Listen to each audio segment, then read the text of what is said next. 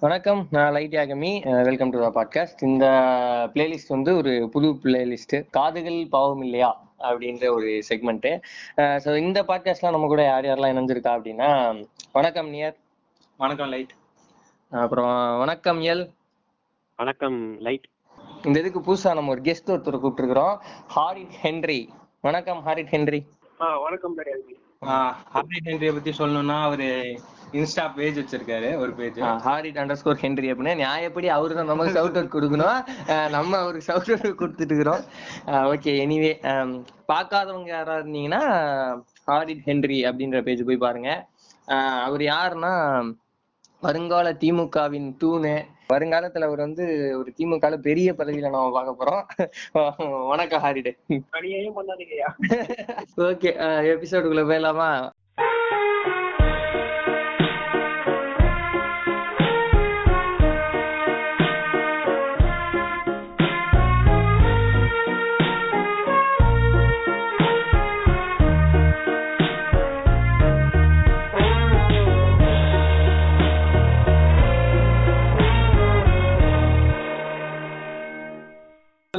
காதுகள் இல்லையா? அப்படின்னா என்னங்கறத எதுக்கு இந்த பேர் வச்சிருக்கீங்க இந்த எபிசோடு சரி உங்களுக்கு தெரியாதா? நீங்களே சொல்லுங்க. இல்ல எனக்கு ஆரம்பிச்சீங்க நீங்களே சொல்லுங்க. இல்ல இல்ல நீங்களே சொல்லுங்க. எங்க இந்த பாச போராட்டம் இந்த ஃப்ரெண்ட்ஷிப் கிரிஞ்செல்லாம் அப்புறம் வச்சுக்கோங்க யாராச்சும் ஒருத்தர் சொல்லுங்க. நான் இருங்க லைட் சொல்லுவார் லைட் சொல்லுவார். சொல்லுங்க லைட். இந்த வாரத்துல நடந்த இஷ்யூஸ பத்தியான ஒரு டிஸ்கஷன் அவ்வளவுதான். ஃபர்ஸ்ட் எல் ஸ்டார்ட் பண்ணிடுறீங்களா? இந்த வாரத்துல ஃபர்ஸ்ட் நடந்தது வந்து அதிகமா பேசப்பட்டது வந்து அந்த ஏதோ இந்த டெஸ்ட் கிரிக்கெட் சாம்பியன்ஷிப்னாங்க எனக்கு இப்ப வரைக்கும் வேர்ல்டு கப்ல டெஸ்ட் இருக்குங்கிறதே எனக்கு இப்பதான் தெரியும். அந்த அளவுக்கு தான் நான் கிரிக்கெட் இது பண்ணிருக்கேன். நியர் தான் அதிகமா ஃபாலோ பண்ணுவாரு. இதெல்லாம் தேவையில்லாத கண்டென்ட்டுங்க அதெல்லாம் எதுக்குங்க இதுல எடுத்துட்டு வரீங்க? நானே எதுக்கு வந்து இல்லைங்க அதாவது இதுல இதுல ஒரு சில கேள்விகளே இருக்கு. ஏன்னா இதுல வந்து நிறைய இது சொன்னாங்க. இதுல வந்து விராட்டோட கேப்டன்சி தான் நல்லதான் தோத்து போச்சுங்கிறாங்க. உடனே ஒருத்தங்க விராட் கேப்டன்சி மட்டும் இது பண்ணலாமா? அப்படிலாம் இல்ல அப்படின்னு சொன்னாங்க.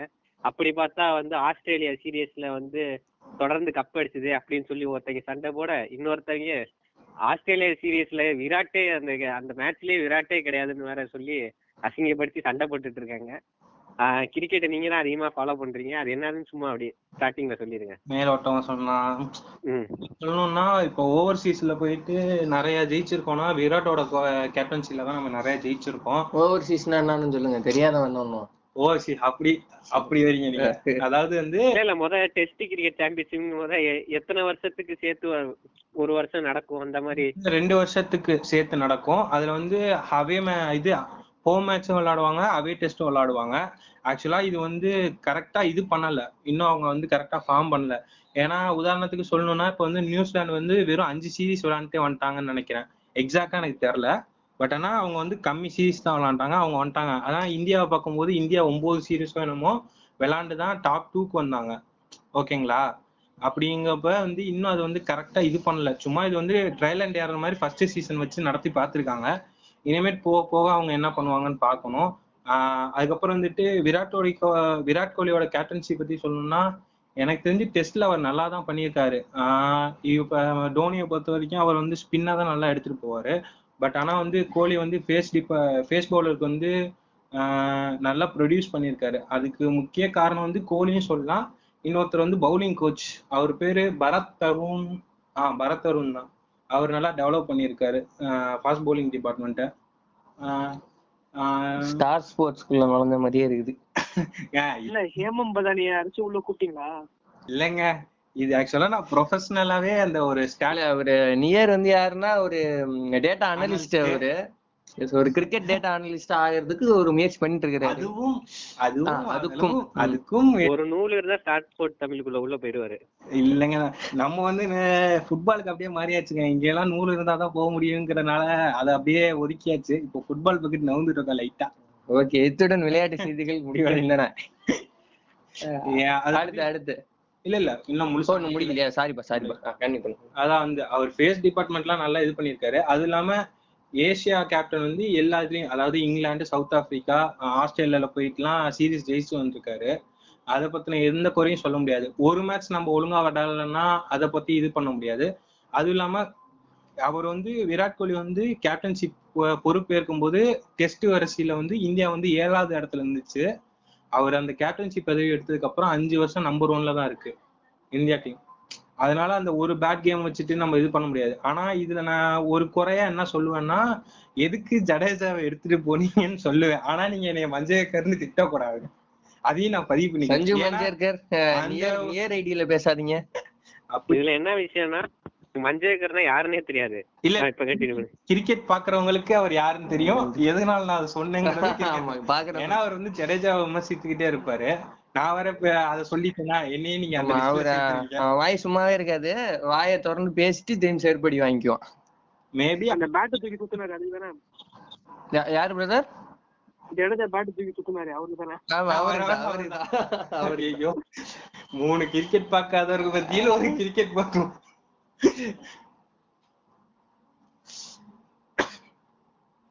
கண்ணி பண்ணுங்க கண்ணி பண்ணுங்க. எப்படி சொல்றேன்னா அவர் அவன் அவ- அவரோட லிஸ்ட்ல என்னைய சேர்த்துருவீங்க. அதனால நான் அதை பதிவு பண்ணிட்டேன். மேபி அவர் ஜடேஜாக்கு பதிலா உமேஷ் யாதவ் கொண்டு போயிருக்கலாங்கிறது என்னோட ஒரு தனிப்பட்ட சஜஷன் இன்னொன்னு நம்ம சொல்ல போனோம்னா மித்தபடி எனக்கு தெரிஞ்சு வெதர் ஒரு இது. நம்மளுக்கும் மழைக்கும் ஆகாது. அது ஒரு பிரச்சனை. கண்டிப்பா கண்டிப்பா. அது ஒண்ணு.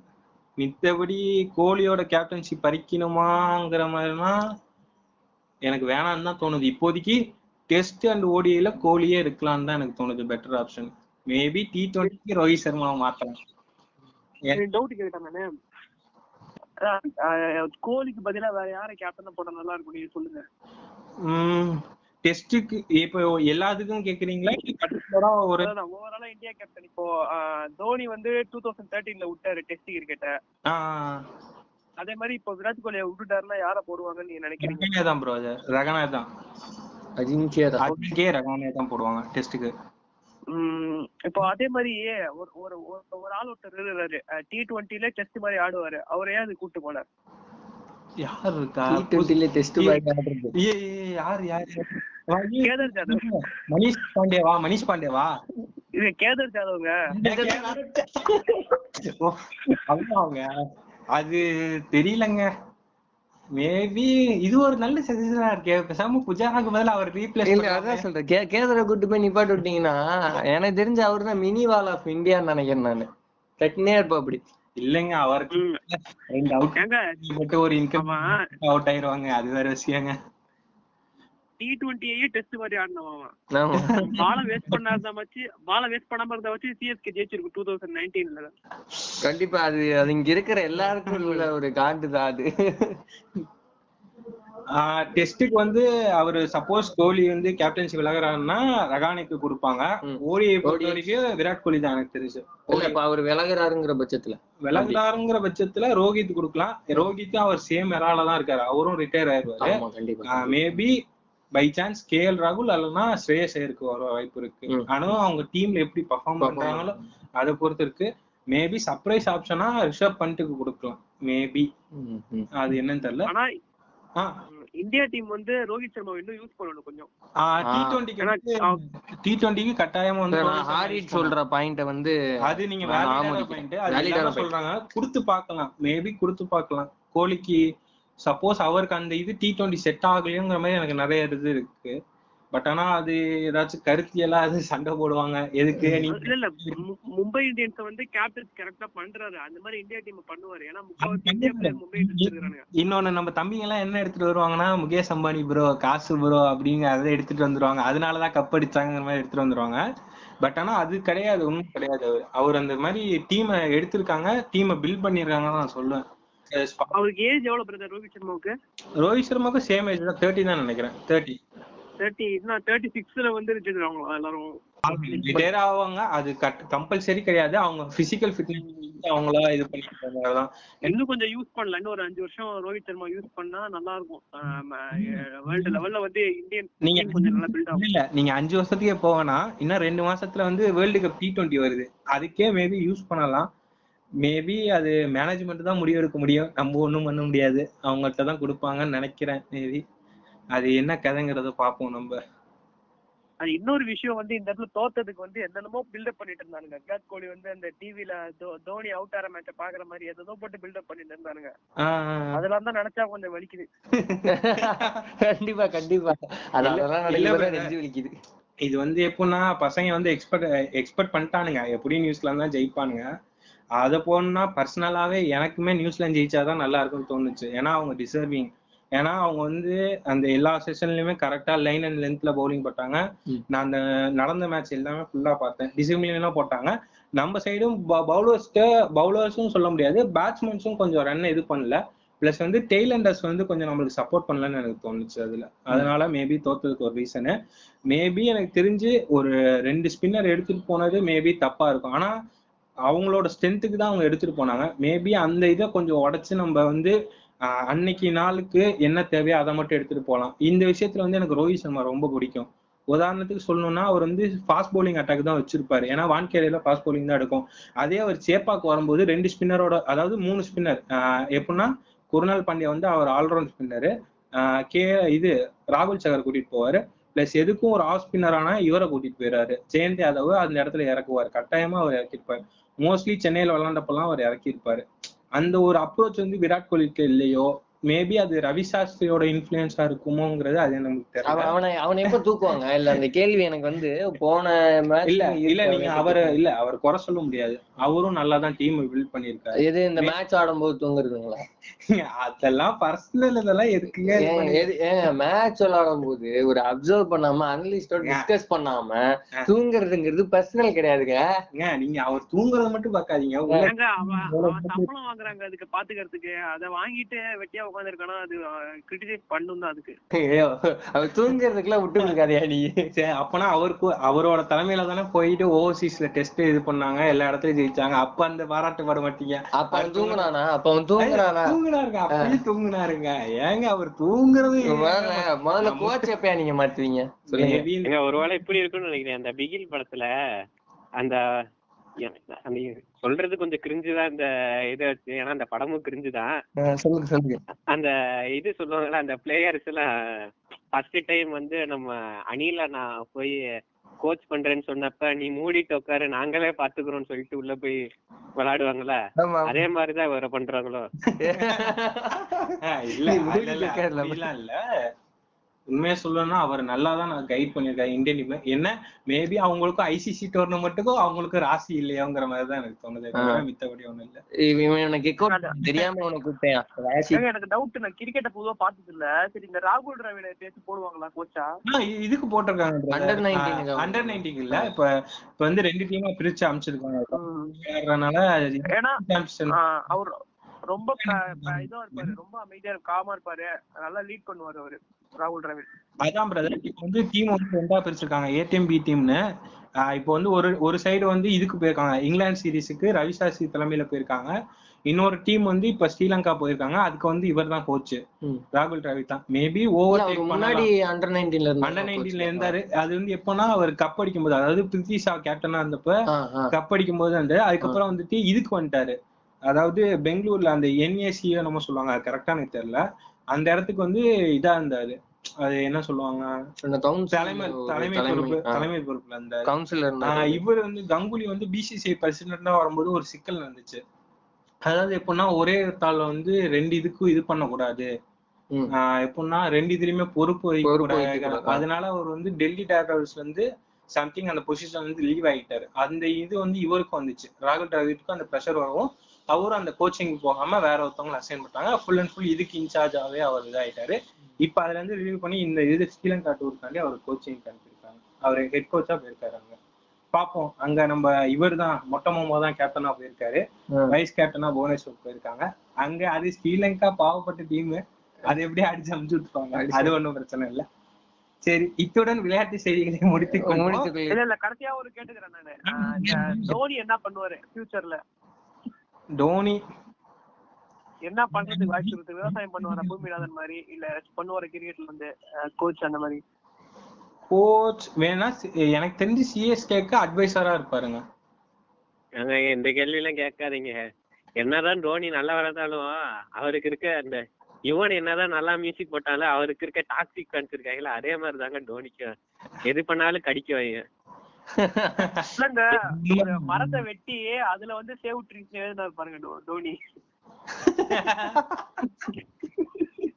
எனக்கு தெரிஞ்சு சிஎஸ்கேக்கு ஒரு அந்த அட்வைசரா போயிருவாங்க மேபி இல்ல இந்தியன் டீமுக்கு வர்றதுக்கு சான்ஸ் இருக்கான்ற மாதிரி கேக்குறாரு. மேபி இன் ஃபியூச்சர்ஸ் அது நம்ம கையில இல்ல தோனி கையில தான் இருக்கு. ஆனா வந்தா நல்லா இருக்கும்னு நான் சொல்லுவேன் ஃபீல் பண்ணேன் அதான் தோனி ரொம்ப காமான ஆளு. கொஞ்சம் நல்லா லீட் பண்ணுவாரு அமைதியா. இப்படி அமைதியா இருக்கிறது இல்ல. பிளேயர்ஸ்க்கு வந்து கொஞ்சம் நம்மளுக்கு செட் ஆகணும் அஹ் எதுக்கு நான் இது சொல்றேன்னா ரவி சாஸ்திரிக்கு வந்து அவரோட கோச்சிங் டைம் அதாவது என்னன்னா அந்த கான்ட்ராக்ட் படி ஹெட் கோச்சா இருக்குங்கிறது முடிஞ்சதுக்கு அப்புறம் அனில் கும்ப்ளேவை போட்டாங்க. அவரும் இந்தியன் டீம்ல கொஞ்சம் நல்லா இது பண்ணாரு. பட் ஆனா அவருக்கும் பிளேயர்ஸ்க்கும் ஏன்னா கிளாஸ் வரவும் அவர் ரிசைன் பண்ணிட்டு போயிட்டாரா? இல்ல இது டீமுக்குள்ளே எதுவும் பண்ணி அவர் தூக்கிட்டாங்களான்னு தெரியல. மேபி இன்னொன்று இருக்கும் அதுக்கு தயக்கப்படுவாரான்னு தெரியல. அதாவது எப்படின்னா பிளேயர்ஸ்க்கும் அவருக்கும் ஒரு நல்ல அண்டர்ஸ்டாண்டிங் கோச்சுக்கும் பிளேயருக்கும் கோச்சுக்கும் நல்ல ஒரு. ரிலேஷன்ஷிப் இருந்தாதான் இது பண்ண முடியும். அது ஒன்று இருக்கு அது பார்க்கணும் அது அவர். தோனியும் பார்க்கணும் வந்தா. மேபி இது வந்து இப்போ எப்படி சொல்றதுன்னா டூ கே பிளேயர்ஸ் தான் ஒரு கோச்சா வர முடியும் எனக்கு தெரிஞ்சு. இன்னும் ஒரு பத்து வருஷம் போனதுக்கு அப்புறம் தான் வருவாரு நான் 2K சொல்ல இவனை கிக் அவுட் பண்ணணும் நான் உண்மை ஃபேக்ட் தாங்க சொல்றேன். நீங்க கேட்ட அந்த கேள்விக்கு டூ கே கிட்ஸுங்கிற வார்த்தைக்கு இந்த two K kids ninety kids நான் ஒண்ணு சொல்றேன். காலையில வந்து ஒரு யூடியூப்ல ரெக்கமெண்டேஷன் வந்துச்சு. இந்த பின்னாடி கட்ட வந்து வீடியோ போட்டிருக்காங்க. கீகோலோ பத்தி ஒரு வீடியோ போட்டிருக்கானுங்க. அதுக்கு கமெண்ட்ல போய் பார்த்தேன். சே நைன்டி கிட்ஸா பிறந்ததுக்கு இந்த வேலையாச்சும் போய் செஞ்சிடலாம்னு சொல்லிட்டு இருக்கானுங்க ஐயோ அவனுக்கு கூப்பிட்டு இந்த டோபி ரமா சொன்னார்ல இந்த செக்ஸர் தமிழ் பாட்காஸ்ட்ல அந்த டைலர் வச்சிருக்க கத்திரிக்கோல் எடுத்து கட் பண்ணி விடணும் அவங்க எல்லாம் கட் பண்ணி விடுங்கப்பா. சரி இல்லங்க அது அது பத்தி. ஒரு பத்து பேருக்கு அந்த கமெண்ட் போட்டுற மச்சான் பிறந்தாங்க இந்த வேலைக்கு நான் பண்ண போறேன் அப்படின்னு போட்டிருக்கானுங்க ஏங்க நம்ம ஊரு நம்ம இவர் இருக்காருல்ல கோணகுமார் போட்டிருந்தார்ல வீடியோ மக்களை. அவன் செக்ஷனையே நான் அந்த நைன்டி கிட்ஸுங்க எப்படி ஸ்பேம் பண்ணி வச்சிருக்காங்க? ஏங்க அந்த மக்- மக்கள் எனக்கு என்னன்னாங்க அதாவது நான் நான் ஒண்ணு சொல்றேன். இந்த நைன்டி கிட்ஸ் இந்த டூ கே கிட்ஸ் சொல்றாங்கல்ல அவங்களோட அப்பா சிக்ஸ்டி கிட்ஸ்ல இருக்காங்கல்ல அன்னைக்கே அவங்க காண்ட போட்டு பண்ணியிருந்தாங்க இன்னைக்கு இந்த மாதிரி ஆளுங்க எல்லாம் வந்திருப்பாங்களா?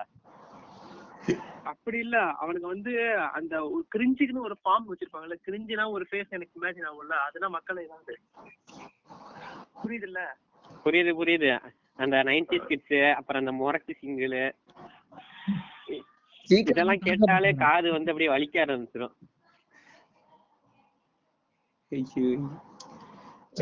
அடுத்த அடுத்த அடுத்த. அந்த விஷயத்துக்கு போவோம். அடுத்து என்ன ஃபேமஸா இருந்துச்சுன்னா அந்த விஜயபாஸ்கர் தானே அவரு போக்குவரத்து இது எலக்ட்ரிசிட்டிக்கு. செந்தில் பாலாஜி செந்தில் பாலாஜிங்க. ஆ செந்தில் பாலாஜி. இந்த அந்த அணில் வந்து மேல ஓடுனதுனாலதான் விஷயம் அப்படின்னு சொல்லிட்டு. அணில் மேல ஓடுனதுனால அடிக்கடி கரண்ட் கொடுத்தேன். அந்த விஷயத்தை பத்தி சொல்லுங்க. இந்த இந்த இந்த கேள்வி பிரதர் எப்படி தெரியுமா பிரதர் நீங்க வந்து எல்லாரும் திருப்பாச்சி படம் பார்த்திருப்பீங்க. விஜய் வந்து தூக்கி போட்டு டிரான்ஸ்ஃபார்மரை உடச்சி கரண்ட் ஆஃப் பண்ணுவார்ல. அதை பார்த்து அவர் சொல்லிட்டு இருக்காரு இதுல என்ன காமெடினா இவர் சொன்னது அன்னைக்கே வந்து நம்ம அனில் அண்ணாவோட பிறந்த நாள் அன்னைக்கு தான் இதையே சொன்னாரு. அதனால வன்மத்து மேல சொல்றாருன்னு சொல்லிட்டு நிறைய ரசிகர்கள் கோவத்துல இருக்காங்க. அதாவது எள்ளு கோவப்படுறாரு. இல்ல இல்ல. நான் வந்து பழைய இது எக்ஸ் அணில் தான் இப்போதைக்கு நான் அணில் கிடையாது. இப்ப கூட அந்த ஒரு ரெண்டு போஸ்டர் வந்துச்சு. கேவலமா இருந்துச்சு.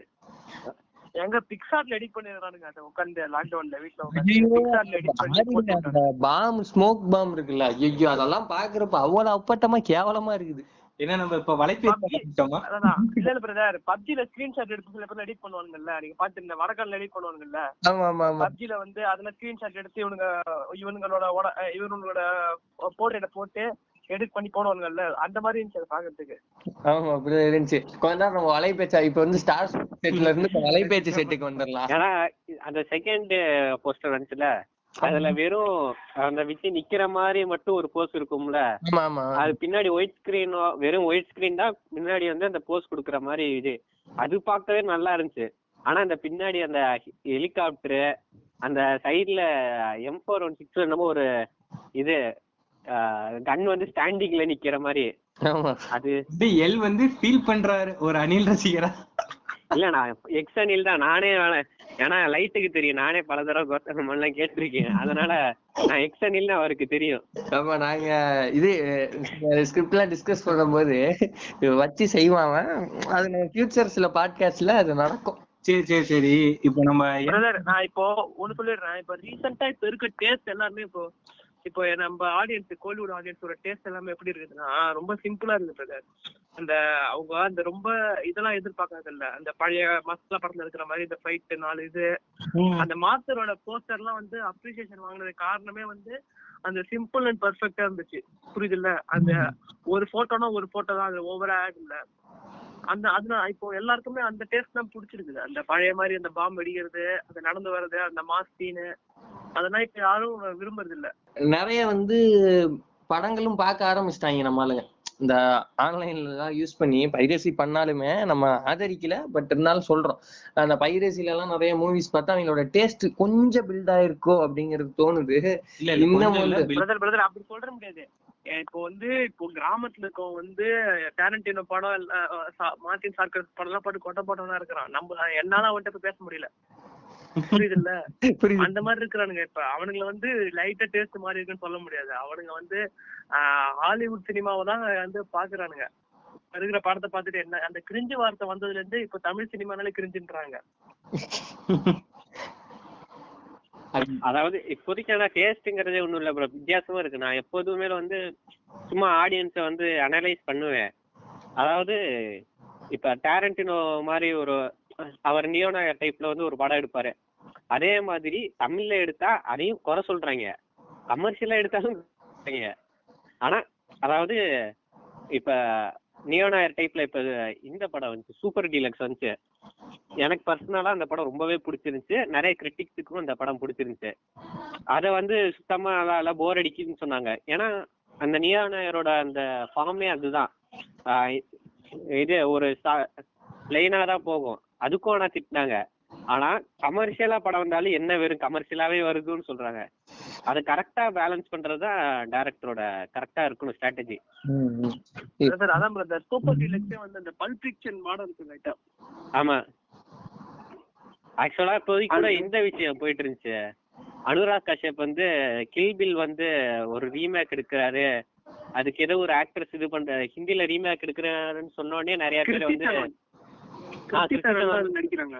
அது சொன்ன உடனே நிறைய பேர் வந்து இது பேசிட்டு இருந்தாங்க. அது என்ன கில் பில் இங்க வந்தா கரெக்டா இருக்குமா அப்படின்னு சொல்லிட்டு. ஆனா என்னை பொறுத்த வரைக்கும் பல்ப் ஃபிக்ஷன் வந்து இவர் தியாகராஜா குமார்ராஜ் எடுத்தாருன்னா கண்டிப்பா ரீமேக் எடுத்தாருன்னா நல்லா இருக்கும். இல்ல இல்ல. சூப்பர் டீலக்ஸே லைட்டா அந்த மாதிரி தான் பிரதர் இருந்துச்சு. இப்போ ஒரு ஒரு விஷயமும் கனெக்ட் ஆவறதெல்லாம் ஆமா. அது அந்த மாதிரி கிட்டத்தட்ட இருந்துச்சு. அது சொல்ல இன்டர்நெட் பண்ணோம் ஆனா இன்னும் கொஞ்சம் இன்டர்நெட் பண்ணி தான் நல்லா இருந்திருக்கும். அது நார்மல் ஆடியன்ஸ் செட் ஆகல சூப்பர் டீலக்ஸ். இன்னும் நல்லா இன்டர்நெட் பண்ணணும்.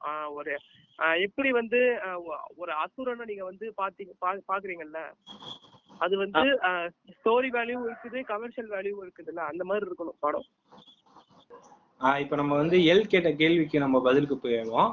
ஆக்சுவலா வந்து அவர் வந்து முழுசா வந்து ஒரு பிரஸ் கான்ஃபரன்ஸ் கொடுத்திருக்காரு.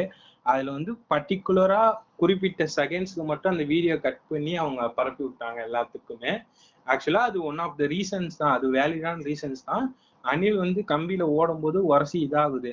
அதுக்கு என்ன மாதிரி அவங்க விளக்கம் கொடுத்துருக்காங்கன்னா போன ஏடிஎம்கே கவர்மெண்ட் வந்து எலெக்ஷன் வரனால சரியா மெயின்டெனன்ஸ் பண்றது இல்ல அதாவது இபில வந்து அந்த மாசக்காரன் நிப்பாட்டிட்டு அந்த மெயின்டெனன்ஸ் எல்லாம் பண்ணுவாங்க. பிளஸ் வந்து மரங்கள்லாம் அதிகமா கம்பியில எல்லாம் இது பண்ணி இருந்துச்சுன்னா அந்த இதெல்லாம் வெட்டுறதுக்கு. அதெல்லாம் எதுவும் பண்ணாத போது சம்திங் அந்த ஒர்க்லாம் பண்ணிட்டு இருக்கும்போது அணில்கள் ஓடி உரசி இதாயிருச்சுனாங்க.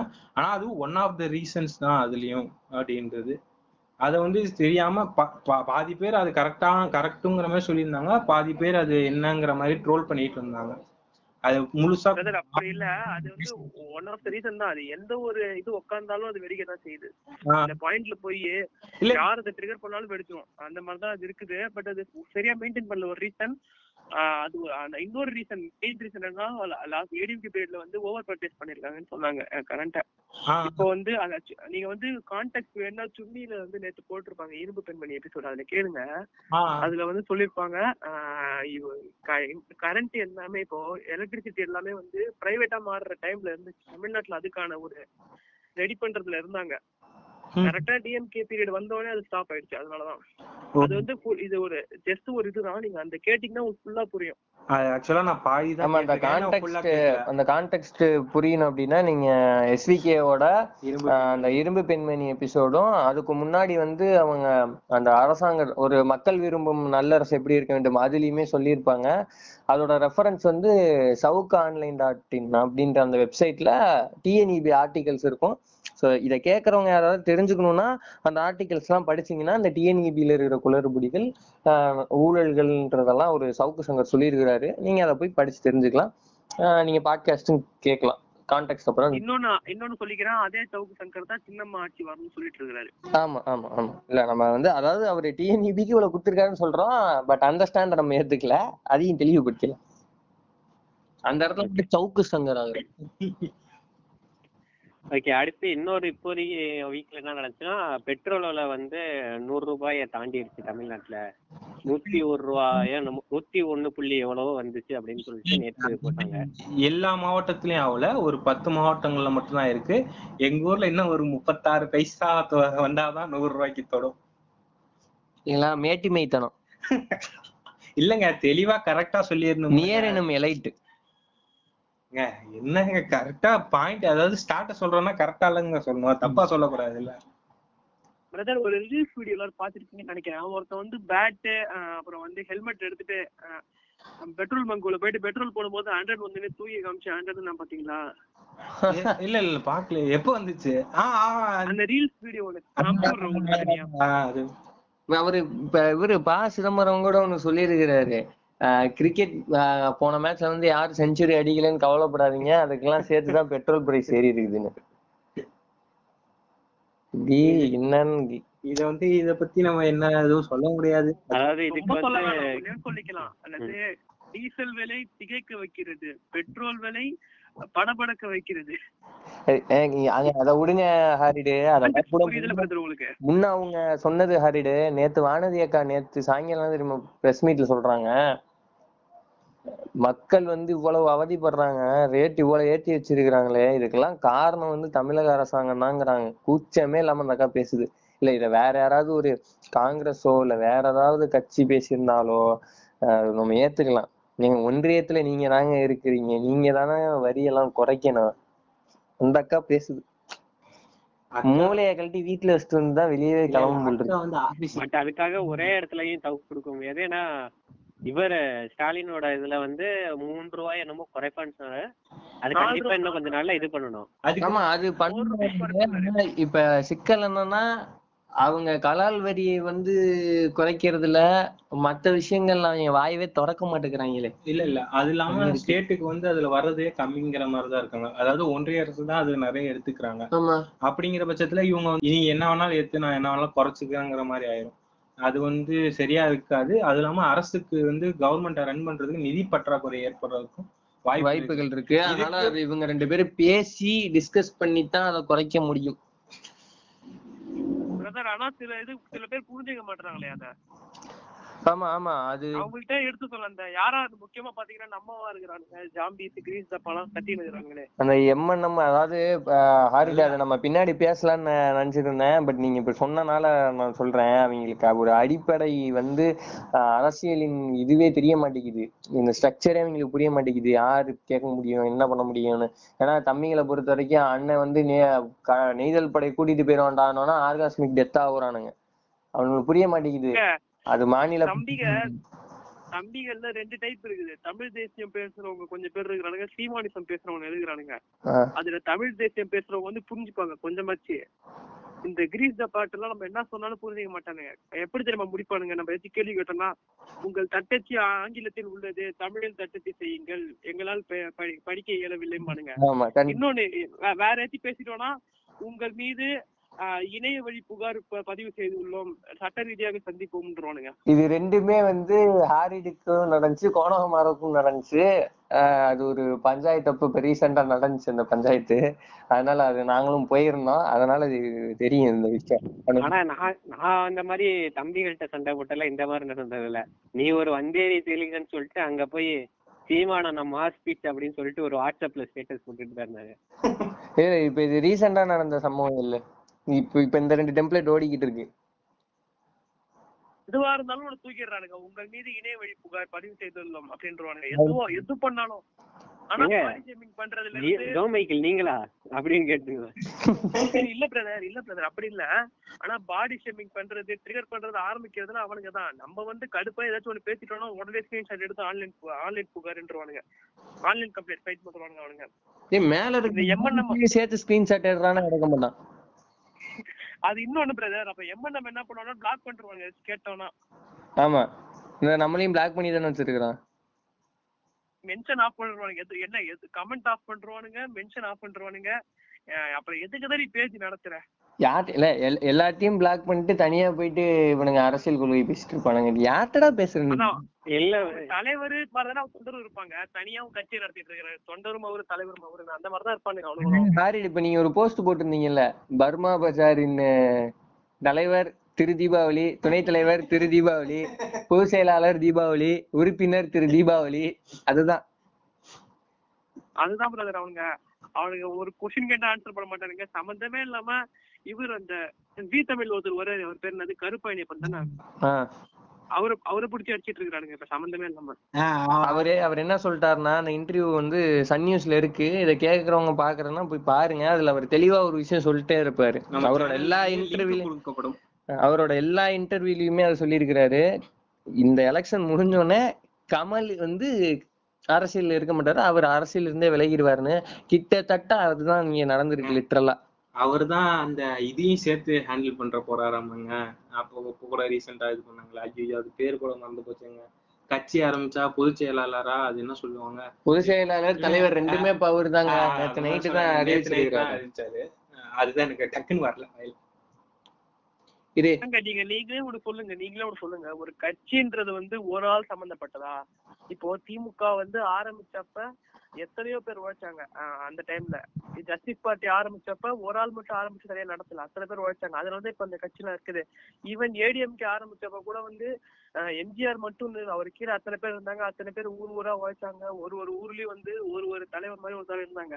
இப்போ ஒரு ஆளை நம்பி ஒரு தமிழ்நாடு ஸ்டேட்டே எப்படி ஒரு கட்சியை நம்புவோம்? இதுல இதுல இன்னொரு ஒரு பிரச்சனை என்னன்னா ரெட் பிக்ஸ் இன்டர்வியூல இந்த வீடியோ வந்து parking talks underscore podcast அப்படிங்கிற பேஜ்ல இருக்கு. எங்க பேஜ்லயே இருக்கு இன்ஸ்டா பேஜ்ல நீங்க போய் அந்த வீடியோ பார்க்கலாம். என்னன்னா அதுல பொதுச் செயலாளராக இருந்து மானிமால பொதுச் செயலாளரா இருந்து ரிசைன் பண்ணவர் வந்து ஒரு பேட்டியில வந்து இப்படியே குறிப்பிடுறாரு. இவங்க கட்சி நடத்துறாங்களா? இல்ல அது நாங்க கட்சி நடத்துறோமா? இல்ல அலிபாபா குகையான்னு எங்களுக்கு தெரியல. அதுல என்ன நடக்குதுன்னே வெளியில சொல்ல மாட்டேங்கிறாங்க. ஏங்க இது சொல்றது யாருன்னா ஒரு பொதுச் செயலாளரா இருக்கிறவருங்க கட்சியில. அவர் சொல்ற ஸ்டேட்மெண்ட் இது. அவர் என்ன சொல்றாருன்னா அங்க என்ன முடிவு எடுக்கிறாங்க எதை பேசுறாங்கன்னு எங்களுக்கு சொல்ல மாட்டேங்கிறாங்கிறாங்க எங்க பொதுச் செயலாளர் கூடயே கலந்து ஆலோசிக்காம நீங்க என்னங்க கட்சி நடத்துறீங்க? அது என்னங்க கொள்கை? புரியவே மாட்டேங்குது. மகேந்திரன் ஒரு அதான் மகேந்திரன் ஒரு இன்டர்வியூல சொல்லிருப்பாரு இப்போ ஜனவரி மாசத்துல வந்து எம்என்எம் வந்து ஒரு நாலு சீட்டு ஜெயிக்கிற மாதிரி இந்த நிலைமையில தான் இருந்துச்சு. பட் வந்து கமல் வந்து அத இத எல்லார்கிட்டயும் ஒழுங்கா கான்டாக்ட் பண்ணி சொல்லாம என்ன முடிவு எடுக்கிறேன்னு யாருக்கும் டிஸ்கஸ் பண்ணாம அவர் தான் தோன்றித்தனமா எடுத்ததுதான் வந்து கட்சியோட தோல்விக்கு காரணம். ஆனா வந்து அது- அது அவர் ஒப்புக்கொள்ளவும் மாட்டேங்கிறாரு. அதை நாங்க எவ்வளவு சொல்லி பார்த்துட்டோம் அதனாலதான் கட்சியை விட்டு வெளில வரேன்னு சொல்றாரு அவரு. ம் அவரோட அந்த அந்த பன்னெண்டு பக்க அறிக்கை ஒண்ணு விட்டுருக்காரு ரிசைன் பண்ண டைம்ல அத பன்னெண்டு பக்கத்தையும் படிச்சுட்டேன் நானு. அந்த பன்னெண்டு பக்கத்தையும் படிச்சீங்கன்னா தெரியும் அங்க உள்ள பிரச்சனையே வந்து கமல் தான். எங்க? இதுல ஒரு ஒரு டயலாக் பேசுறாரு உங்கள் நான். நீ மட்டும்தாயா அப்படின்னு தான் சொல்லணும். நீ மட்டும்தான் இருக்கிற. எல்லாமே நீ மட்டும்தான் பண்ற. இது வந்து கட்சியோ நான் என்ன சொல்றேன்? இப்படி வந்து இது ஒருத்தரின் முடிவு ஒருத்தரின் கொள்கை ஒருத்தரோட பெர்ஸ்பெக்டிவ்லயே இருக்கிறது. இது எப்படிங்க மக்களுக்கான பிரச்சனை நாளைக்கு வந்து பேசும்? இந்நாள் வரைக்கும் இவங்க மக்களோட பிரச்சனை எதுவுமே பேசலைங்க. நீட்டு வேணாம் நீங்க இவ்வளவு தூரம் பேசிட்டு இருக்கிறோம். நீட்டு வேண்டாம் சீட்டு கொண்டு வரோம் அப்படின்றான். அந்த சீட்டு சீட்டு என்ன முறையிலடா இருக்கும் அப்படின்னு கேட்டா அதுக்கான தெளிவான விளக்கம் இல்ல. சரி இதை தூக்கி பிடிக்கிற ஆட்களாவது இதுக்கு விளக்கம் சொல்லுங்கடான்னு அவங்கள்ட்ட போய் கிளப் ஹவுஸ் கூப்பிட்டோம்னா அதை பேச வேண்டாம். நம்ம வேற பேசுவோங்கிறானுங்க. அதை விடுங்க பிரதர். இந்த கொஸ்டின் கேட்டா என்ன சொல்றாங்கன்னா நீங்க டாஸ்மார்க் திறந்து குடியை கிடிக்கிறீங்க குடியை கிடிக்கிறீங்க கடைசி வரையும் கத்திட்டு இருக்கிறானுங்க அவனுங்க. எனக்கு என்னமோ அந்த பேஜோட அட்மினே கமலா தான் இருப்பான் போல. என்ன கமல் நேரடியாக தக்க விட்டாரா? இல்லங்க இல்லங்க. அவர் இருந்திருந்தாருன்னா நீங்க இது- சொல்றீங்க. விருமாண்டி படம் அப்படின்னு சொல்லிட்டு ஆரம்பிச்சிருப்பாரு. கண்டிப்பா. விருமாண்டி போட காலத்துல பிரதர் பிரதர் அந்த வீடியோ கட் பண்ணி அமுச்சு விட்டேன். சரி நீங்க குடிக்காம இருக்கிறீங்க. கமல் குடிச்சிட்டு அந்த வீடியோ நான் அமுச்சு விடுறேன். பாருங்க. அப்படின்னு அமுச்சு விட்டேன் அவங்களுக்கு இதுல எங்க அவர் குடிச்சிருக்காரு? அவர் குடிக்கிற சீன் எங்க இருக்குதுன்றானுங்க அவனுங்க. அவரு அவரு குடிச்ச சீன் வந்து விருமாண்டில இருக்குது. அவர் ஐயா அவர் நடித்த பெரும்பான்மையான படங்கள்ல அவர் குடிக்கிற சீன் எல்லாம் இருக்குதுங்க. ஏங்க இப்படி அவனுங்க இப்போ இப்ப இப்ப விட்டுட்டானுங்க. இப்ப பொலிட்டிக்கல்ஸ பத்தி விட்டுட்டானுங்க. இப்ப புதுசா ஒரு இப்போ ஒரு படம் பழைய படம் எல்லாத்தையும் எடுத்துட்டு மில்க் பண்ணிட்டு உட்காந்துருக்கானுங்க இப்போ அந்த ஐடிவிங்க எல்லாருமே. வறுமை வறுமை நேரம் சிகப்பு படத்தை பத்தி இப்ப நேத்து கூட போஸ்ட் பண்ணிருந்தாங்க என்னங்க சம்பந்தம்? அது ஒண்ணுமே எனக்கு புரியல. ஆனா வந்து இன்ஸ்டால பாத்தீங்கன்னா அவன் ஒரு பேஜ் மட்டும் தானே இருக்குது. அந்த ஒரே ஒரு இது மட்டும் தானே விங்க இருக்குது ஐடி விங்க ஆமா. நிறைய இருக்குதா அவனுக்கு மட்டும் தான் இருக்கும் புரியல புரியல. இல்ல இல்ல இன்ஸ்டால வந்து எத்தனை ஐடி நிறைய பேஜ் இருக்குதா? இல்ல அது ஒண்ணு மட்டும் தான் இருக்குதான்னு கேக்குறேன். இல்ல நான் நம் இவரு நம்மள பிளாக் பண்ணார்ல நம்ம ஒரு படை. அவரு ஒண்ணு. அப்புறம் வந்து அவங்களோட அபிஷியல் ஐடி விங் ஒண்ணு அபிஷியல் கட்சி பேஜ் ஒண்ணு. அப்புறம் இன்னொரு மொத்தமே ஒரு அஞ்சு பேஜ் தான் இருக்குன்னு நினைக்கிறேன் பிரதர் அபிஷியல் அவ்வளவுதானே இருக்குது? ஆமா அவ்வளவுதான் இருக்கு. அது அது அவ்வளவுதான் இருக்கும். அந்த பேஜ்ல நடந்த ஒரு காமெடியை சொல்றேங்க. இவரு வட்டாரி வந்து ஒரு ஃபேஸ்புக்ல வந்து இந்த நம்ம ஒரு படை மாதிரி ஒரு லிங்க் அனுப்பிச்சு விட்டாரு அனுப்பிச்சு அதுல வந்து இது ஃபேஸ்புக்ல இந்த ஸ்டேட்டஸ் போடுவாங்கல்ல ஸ்டோரிஸ் அத பாருங்களேன் அப்படின்னு சொல்லிட்டு பாரு. அதை கிளிக் பண்ணா ஒரு ஆன்டியோட கிளீவேஜ் போட்டோ போட்டு என்கிட்ட பேசணுமா? ஸ்வைப் திஸ் அப்படின்னு சொல்லிட்டு போட்டு வச்சிருக்காங்க. எது? ஐடிவிங்க ஹாரிடே ஏங்க அது நடுவுல எல்லா மீன் பேஜிட்டையும் வந்து அந்த பெய்டு ப்ரொமோஷன் கொடுத்து ஒரு இது பண்ணியிருந்தா பாத்தீங்களா கமல்? எலெக்ஷனுக்கு முன்னாடி. ஆமா ஆமா ஆமா அந்த கமலின் மூணு திட்டங்கள் சொல்லிட்டு எல்லா பேஜும் போட்டிருந்தான். ஒருத்தன் வந்து ஸ்ருதிகாசன் போட்டோ முன்னாடி வருது அடுத்த ஸ்டோரி கிளிக் பண்ணா இந்த இது வருது. ஆமா. அது அது சில பே மீன் பேஜ்ல வந்து இந்த ஆக்ட்ரஸ் ஹார்ட் கலெக்ஷன் அந்த மாதிரி இதுல ஃபர்ஸ்ட் போட்டோ வந்து அவங்க சுதிகாசனை வந்து ஒரு மாதிரி ரொம்ப அபியூஸ் பண்ணி போட்டிருந்தான் ஃபர்ஸ்ட் இமேஜ் அந்த ரெண்டாவது இமேஜ் வந்து கமல் கட்சியை பத்தி பெருமையா பேசிட்டு இருந்தானு? அவர் பண்ற அவர் ஸ்ட்ராட்டஜி தான் வெளில ஸ்ட்ராட்டஜினா என்னன்னா வந்து இது ஸ்ட்ராட்டஜின்னு இன்னொருத்தவங்களுக்கு தெரியக்கூடாது. அது வெளிப்படையா ஸ்ட்ராட்டஜி கண்டுபிடிச்சிட்டாலே வந்து தோத்துட்டான் அந்த அது ஸ்ட்ராட்டஜி அது தோத்துருச்சு.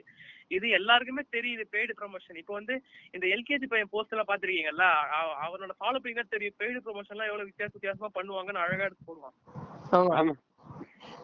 அது எல்கேஜி பையனோட பெரிய ஃபேன் ஆகிய நான் ஆமா பெரிய ஃபேன் ம், ஆமா பிரதர் அதான் அத அதை இப்ப எல்லாரும் பாத்துருக்காங்க எல்லாருக்கும் ஒரு விழிப்புணர்வு இருக்குது. பெய்டு ப்ரொமோஷன் தான் இப்போ தான் பண்ணுவானுங்கன்னு.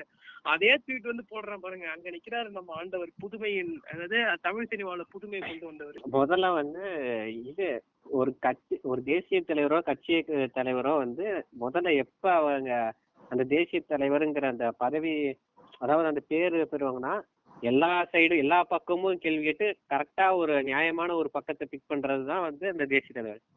இப்ப இவர் யா யாருக்கிட்டயுமே இவரோட எம்எல்ஏ கேண்டிடேட் கூட கூட பேசலன்னா இவர் எப்படி கரெக்டான தேசிய தலைவரா உருவாகுவாரு? அவரு கலாம் கலாமையும் காந்தி அதை விட்டு தானே புடிச்சிட்டு இருக்கிறாரு அவரு? ஏங்க தா- தாராளமா நீங்க ஒரு தலைவரை சூஸ் பண்ணிக்கலாம். அதுல பிரச்சனையே இல்ல. நீ ஆ, எப்படிக்காக ஓகே பிரதர் அது இல்ல. அது இல்ல. அவங்க ஐடியாலஜி கேட்டா அதான் சொல்றானுங்க. பட் வந்து இவரு யாரையும் கூப்பிட்டு தனிப்பட்ட மீட்டிங் போட்டது இல்ல. இப்போ மீட்டிங்னு எல்லாருக்கும் வெளிப்படையா தெரிஞ்சது வந்து இந்த கதவு திறந்திருக்கும். எல்லாரும் போயிடுங்கன்னு சொன்னதான் வெளிப்படையா தெரியுது ஆமா. இப்போ ஐடியாலஜி கேட்டா வந்து காந்தியன் அப்துல் கலாம்ன்றானுங்க. ஏங்க நீங்க தாராளமா வச்சுக்கோங்க கொள்கை என்னன்னு சொல்லுங்க. அவர் கொள்கை கேட்டா என்ன சொல்றாரு? இப்ப சொன்னா வந்து ஆஹ் திருடிடுவாங்க அப்படிங்கிறாரு. நீங்க இதெல்லாம் சின்ன பிள்ளைத்தனமா இல்லையாங்க? யாருக்காகங்க நீங்க பேசுறீங்க? இது வெறும் எலைட் அரசியல் தாங்க அது. அது கொஞ்சம் கூட வந்து எளிய மக்களையோ எனக்கு சின்ன பிள்ளை அரசியல் மாதிரி தெரியுதுங்க. சொன்னா திருடிடுவாங்க இதுல எங்க அரசியல். இது வந்து இது வந்து ஒரு ஒரு இப்போ அவர் கமல் பண்றதெல்லாம் வந்து ஒரு சினிமால வந்து அது ஒரு சீனா எடுத்து ஸ்லோ மோஷன்லாம் போட்டு பாத்தீங்கன்னு வச்சுக்கோங்களேன் அவ்வளவு மாசா இருக்கும் அந்த ஃபிளைட்ல இருந்து இறங்குறது அந்த தாஜ் ஹோட்டல்ல இருந்து வர்றது அந்த கண்ணாடி போடுறது கடைசியில தோத்துட்டு சோகமா நடந்து போனது. இது எல்லாத்தையும் ஒரு சினிமாவை எடுத்திருந்தாங்கன்னா சூப்பரா இருந்திருக்கும். அந்த ரியாலிட்டில வச்சு பார்க்கும்போது எவ்வளவு காமெடி பண்றாங்கன்னு நமக்கு தெரியுது. புரியல பிரதர் உங்களுக்கு புரியல. சினிமாவை அடுத்த கட்டத்துக்கு கொண்டு போறோம்னு சொன்னா இதுதான் அடுத்த கட்டம். சினிமா வந்து ரியாலிட்டியை எப்படி அப்ளை பண்றதுன்னு. இல்ல பிரதர் அது அது- பாத்தீங்களா அந்த கமல் வந்து அந்த சூப்பரா இருந்துச்சு. அந்த இது அந்த சோகமா இருக்கிறது வெளியும் காமிச்சிக்கல.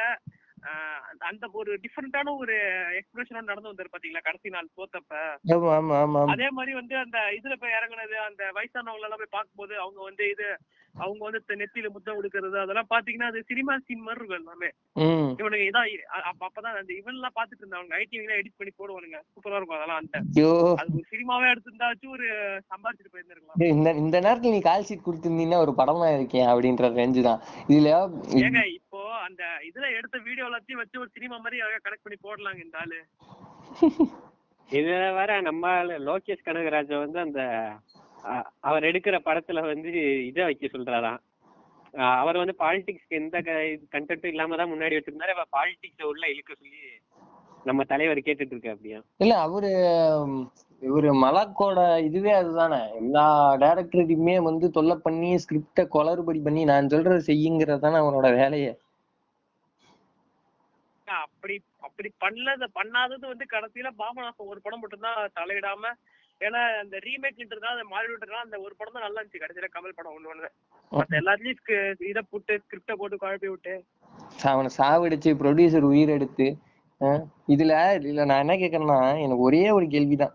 இவரு நம்ம இவரு எடப்பாடியவே எடுத்துங்களேன் அவரு கூட அந்த கேன்வாசிங் டைம் ஃபுல்லா ஊர் ஊரா சுத்தி அந்த ஆளுக்கு வந்து தொண்டை கட்டி அதையும் அந்த ஆள் வந்து சொல்லி எனக்கு தொண்டையே கட்டிடுச்சா ஓட்டு போடுங்கயான்னுலாம் கேட்டாரு. அதாவது அந்த ஆள் வந்து ஒரு சிறந்த ஆளுமை இல்லைங்கிறது எல்லாமே எல்லாத்துக்கும் தெரியும். இங்க இங்க இருக்கிறவங்களோட கருத்து அதுதான். ஆனா அந்த ஆள் கூட ஒவ்வொரு ஊரா போறான் ஒவ்வொரு கிராமமா போறான் அவனால முடிஞ்ச வரைக்கும் டிராவல் பண்றான் பேசுறான்.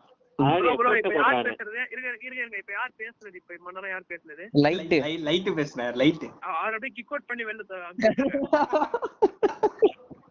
இல்லையா இல்லையா நான் வரேன் அந்த அந்த ஆள் போறான் இந்தாவது இவரை எடுத்துங்க. ஒரு ஸ்டாலின் ஒரு உதயநாவா இருக்கட்டும். எல்லாருமே அவங்க அவங்களோட சில விஷயங்கள் நமக்கு மாறு மாறுபட்ட கருத்து இருக்கு இல்லைங்கிறதெல்லாம் வேற விஷயம். டிராவல் பண்றாங்க. அடுத்து வரும் வருங்க அவரு திருமாவா இருக்கட்டும் அவரெல்லாம் எவ்வளவோ வந்து இத்தனை ஆண்டு காலம் வந்து களத்துல நின்னு இவ்வளவு அரசியல் பண்ணி இது பண்ணிட்டு இருக்கிறாங்க. ஆனா நம்பால எங்கெங்க போனாரு? ஏங்க விஜயகாந்த் கூட பேச முடியாம சும்மா வந்து நின்னுட்டு போனாருங்க இதுல பிரச்சாரத்துல.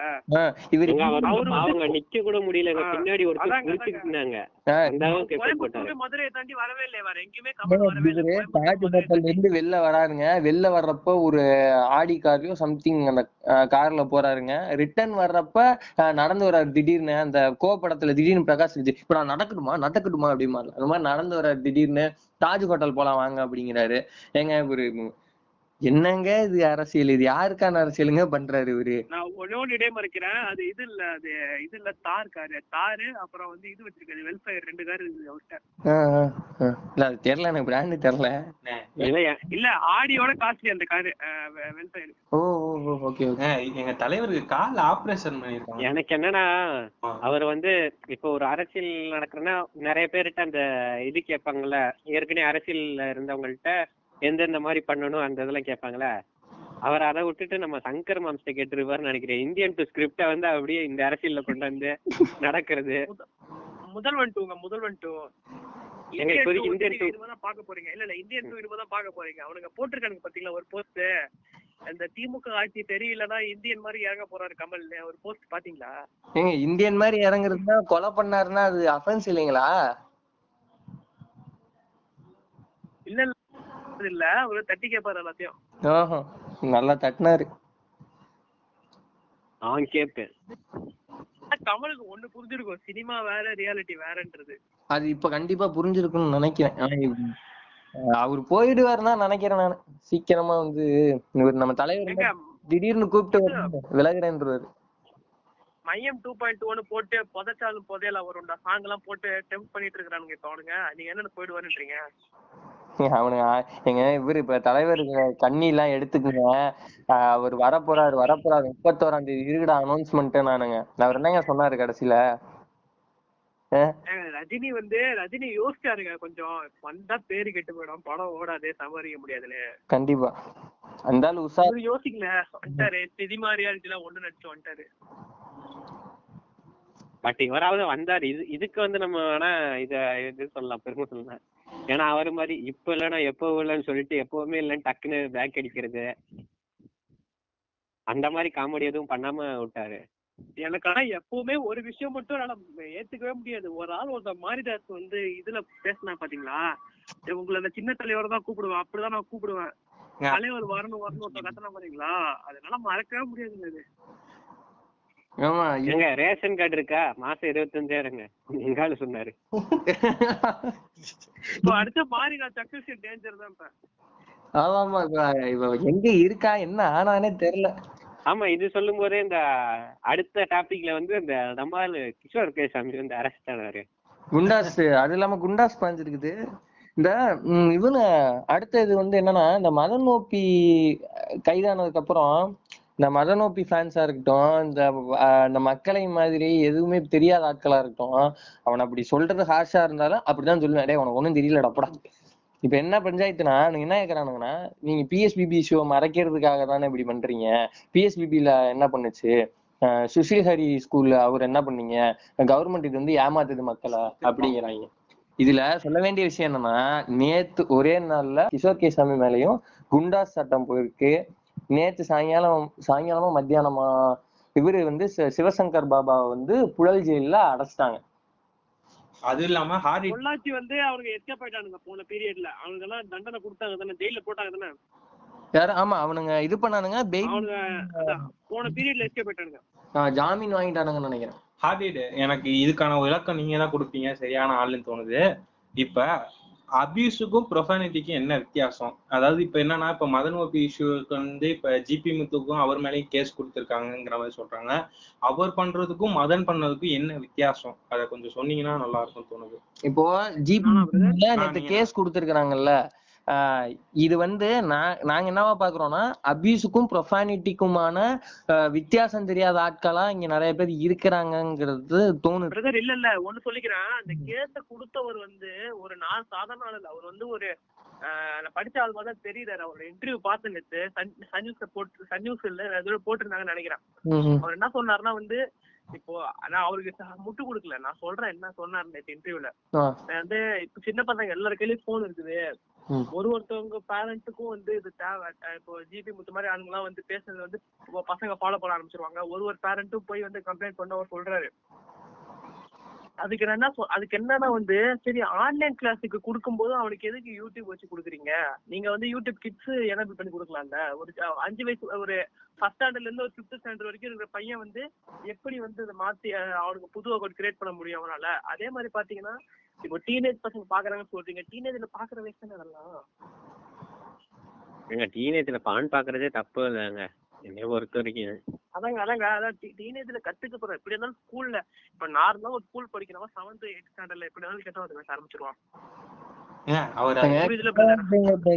வாழ்வியலோட ஒன்றிய விஷயம் தான் அது அவன் பாக்குறதுல தப்பு இல்ல. இவங்க வந்து இந்த ஃபர்ஸ்ட் ஸ்டாண்டர்ட்ல இருந்து இந்த ஃபிஃப்த் ஸ்டாண்டர்ட் படிக்கிற பசங்க பாத்து கெட்டு போறாங்கன்னு சொன்னாங்கன்னா அதுக்கு இதான் வழி. அவன்கிட்ட யூடியூப் கிட்ஸ் எனேபிள் பண்ணி கொடுத்துருங்க. அவனுக்கு ஃபிஃப்த் ஸ்டாண்டர்டே எப்படி புது இமெயில் ஐடி கிரியேட் பண்ணுவாங்க? அவனுக்கு அந்த ஃபார்ம் ஃபர்ஸ்ட் ஃபில் பண்ண தெரியுமா பேசின அந்த கிளப் ஹவுஸ்லயே வந்து இன்னொன்னு ஒண்ணு சொல்லியிருந்தாங்க. யூடியூப் கிட்ஸ்லயுமே வந்து சஜஷன்ஸ் வேற அடல்ட்ரி கண்டென்ட் சஜஷன்ஸ் எல்லாம் வருது. கிட்ஸ்லயுமே வந்து சேஃப் இல்ல. பட் நீங்க கொடுக்கறப்ப நீங்க பிளேலிஸ்ட்டுகளை செலக்டிவ் பிளேலிஸ்ட்டுகளை டவுன்லோட் பண்ணி அவங்களோட யூடியூப் கிட்ஸ்ல நீங்க கொடுக்கலாம் அப்படின்ற ஒரு சஜஷன் சொன்னாங்க. நீங்க அப்படி கூட ட்ரை பண்ணலாமே. தப் அது ஒன்றும் நீங்க ரெஸ்ட்ரிக்ட் பண்றது நீங்க இப்படி ரெஸ்ட்ரிக்ட் பண்ணிட்டு போலாம் ரெண்டாவது அவங்க கொடுத்துருக்க அந்த கம்ப்ளைண்ட்ல அவர் என்ன சொல்லியிருக்காங்கன்னா ஆபாசமா பேசி அவர் காசு சம்பாதிக்கிறாரு அப்படின்ற வார்த்தையை மென்ஷன் பண்ணியிருக்கிறாரு. அது அவர் இது பிரதர் பிரதர் அது அவருக்கு வர்ற நெகட்டிவ்ஸ வந்து அவர் எப்படி பண்றாருன்றது அவரோட இண்டிவிஜுவாலிட்டி அவர் அவர் மேல நீங்க வந்து கல் விட்டு எறியீங்கன்னா அந்த கல்ல பாலா மட்டும் சிக்ஸ் அடிக்கிறாரு. அவ்வளவுதான். அத வந்து அவரோட இண்டிவிஜுவல் அது. அவரு எப்படி அது அவர் வந்து இன்னசென்ட்டா பண்ணாரா? இல்ல வந்து அவருக்கு இன்னசென்ட் மாதிரி நடிக்கிறாரான்றலாம் தேவையில்ல. அவர் பாஸ் என்டர்டைன் ஆகுதா? அது நம்ம பாக்குறோம் இப்போ டீனேஜ் பசங்க பாக்குறாங்கன்னா அவங்களுக்கு வயசு அது இப்போ இப்போ கம்ப்ளைண்ட் கொடுக்குறவனே வந்து இப்போ ஒரு செவன்த் எயிட் படிக்கும் போது கெட்டாத பேசாம வந்திருப்பாங்க யோசிச்சு பாருங்க நீங்களே. இப்பெல்லாம் அஞ்சா எங்க வாழ கெட்ட வார்த்தை பேச மாட்டோம் அப்படி இருக்கும் இல்ல இல்ல. அப்படி பார்க்கும்போது இது வந்து ஒரு நார்மலான விஷயம். இப்போ பிளிப் பிளிப் பாக்குறது வந்து பிளிப் பிளிப் வந்து சின்ன பசங்க மோஸ்ட்லி பாக்குறது இல்ல ஏன்னா உங்களுக்கு புரியாது. அது வெறுப்பு வந்துரும். ஆஹ் ஏன்னா உங்களுக்கு உங்களுக்கு புரியுதுல பிரதர் இப்போ ஒரு அஞ்சு நிமிஷத்துக்கு மேல என்ன பேசுறானே புரியாம ஒரு விஷயத்த பார்த்தா வெறுப்பு வரும்ல?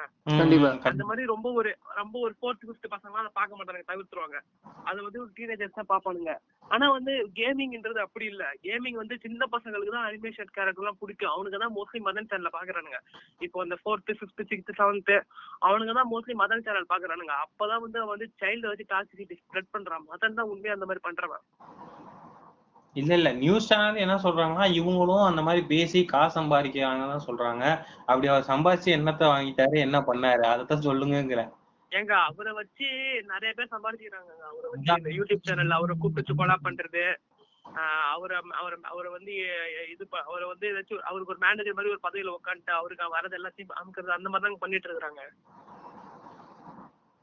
அப்புறம் இந்த வாரம் வேற ஒரு சின்ன விஷயம் எது நடந்துச்சுன்னா வேர்ல்டு லெவல்ல பெரிய விஷயம் இங்கே வந்து சின்ன விஷயம் என்னன்னா அந்த விண்டோஸ் லெவன் அந்த அப்டேட்டு நாங்க எல்லாத்தையும் அப்படியே சுத்தி சொல்ற மாதிரி நான் சொல்றேன்.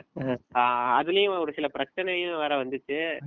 என்னடா வந்து ஃபர்ஸ்ட் வந்து விண்டோஸ் செவன் விண்டோஸ் எயிட் வச்சிருக்கவங்க வந்து டைரக்டா விண்டோஸ் லெவன் வந்து ஃப்ரீயா அப்டே அப்டேட் பண்ணிக்கலாங்கிற மாதிரி சொன்னாங்க. ஆனா இப்போதைக்கு விண்டோஸ் டென் இருந்தா மட்டும்தான் ஸ்ட்ரெயிட்டா விண்டோஸ் லெவன் அப்டேட் பண்ண முடியுங்கிற மாதிரி இப்போ சொல்லியிருக்காங்க. அது மட்டும் இல்லாம எல்லாராலையுமே விண்டோஸ் லெவனை வந்து அப்டேட் பண்ண முடியாது.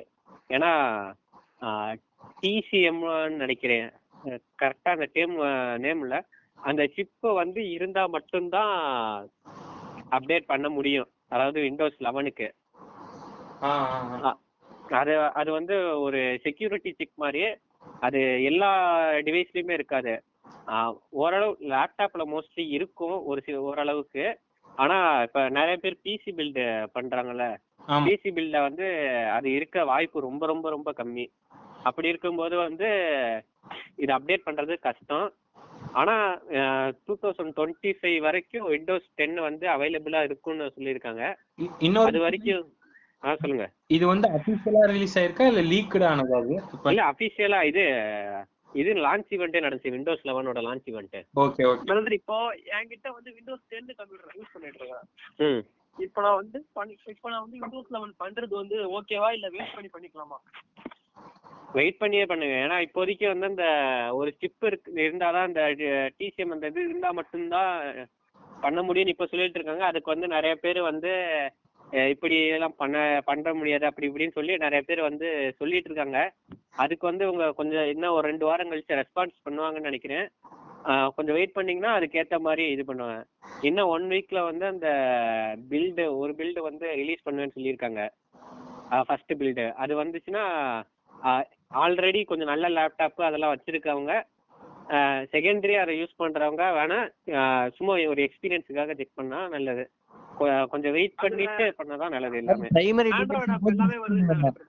ஆ, ஆமா அது வந்து அது வந்து ஒரு விண்டோஸ் லெவன்ல அதுவும் ஒரு ஃபீச்சரு அதுல இப்ப டிக்டாக் கூட பார்க்க முடியும் அப்படின்னு சொன்னாங்க. ஆனா அக்கவுண்ட் கிரியேட் பண்ணி அது அதுலயே வீடியோ எடுத்து இது பண்ண முடியுமான்னு தெரியல. ஆனா யூஸ் பண்ணலாம். அதாவது நார்மலா பாக்குறது இதை எல்லாமே யூஸ் பண்ணலாம்.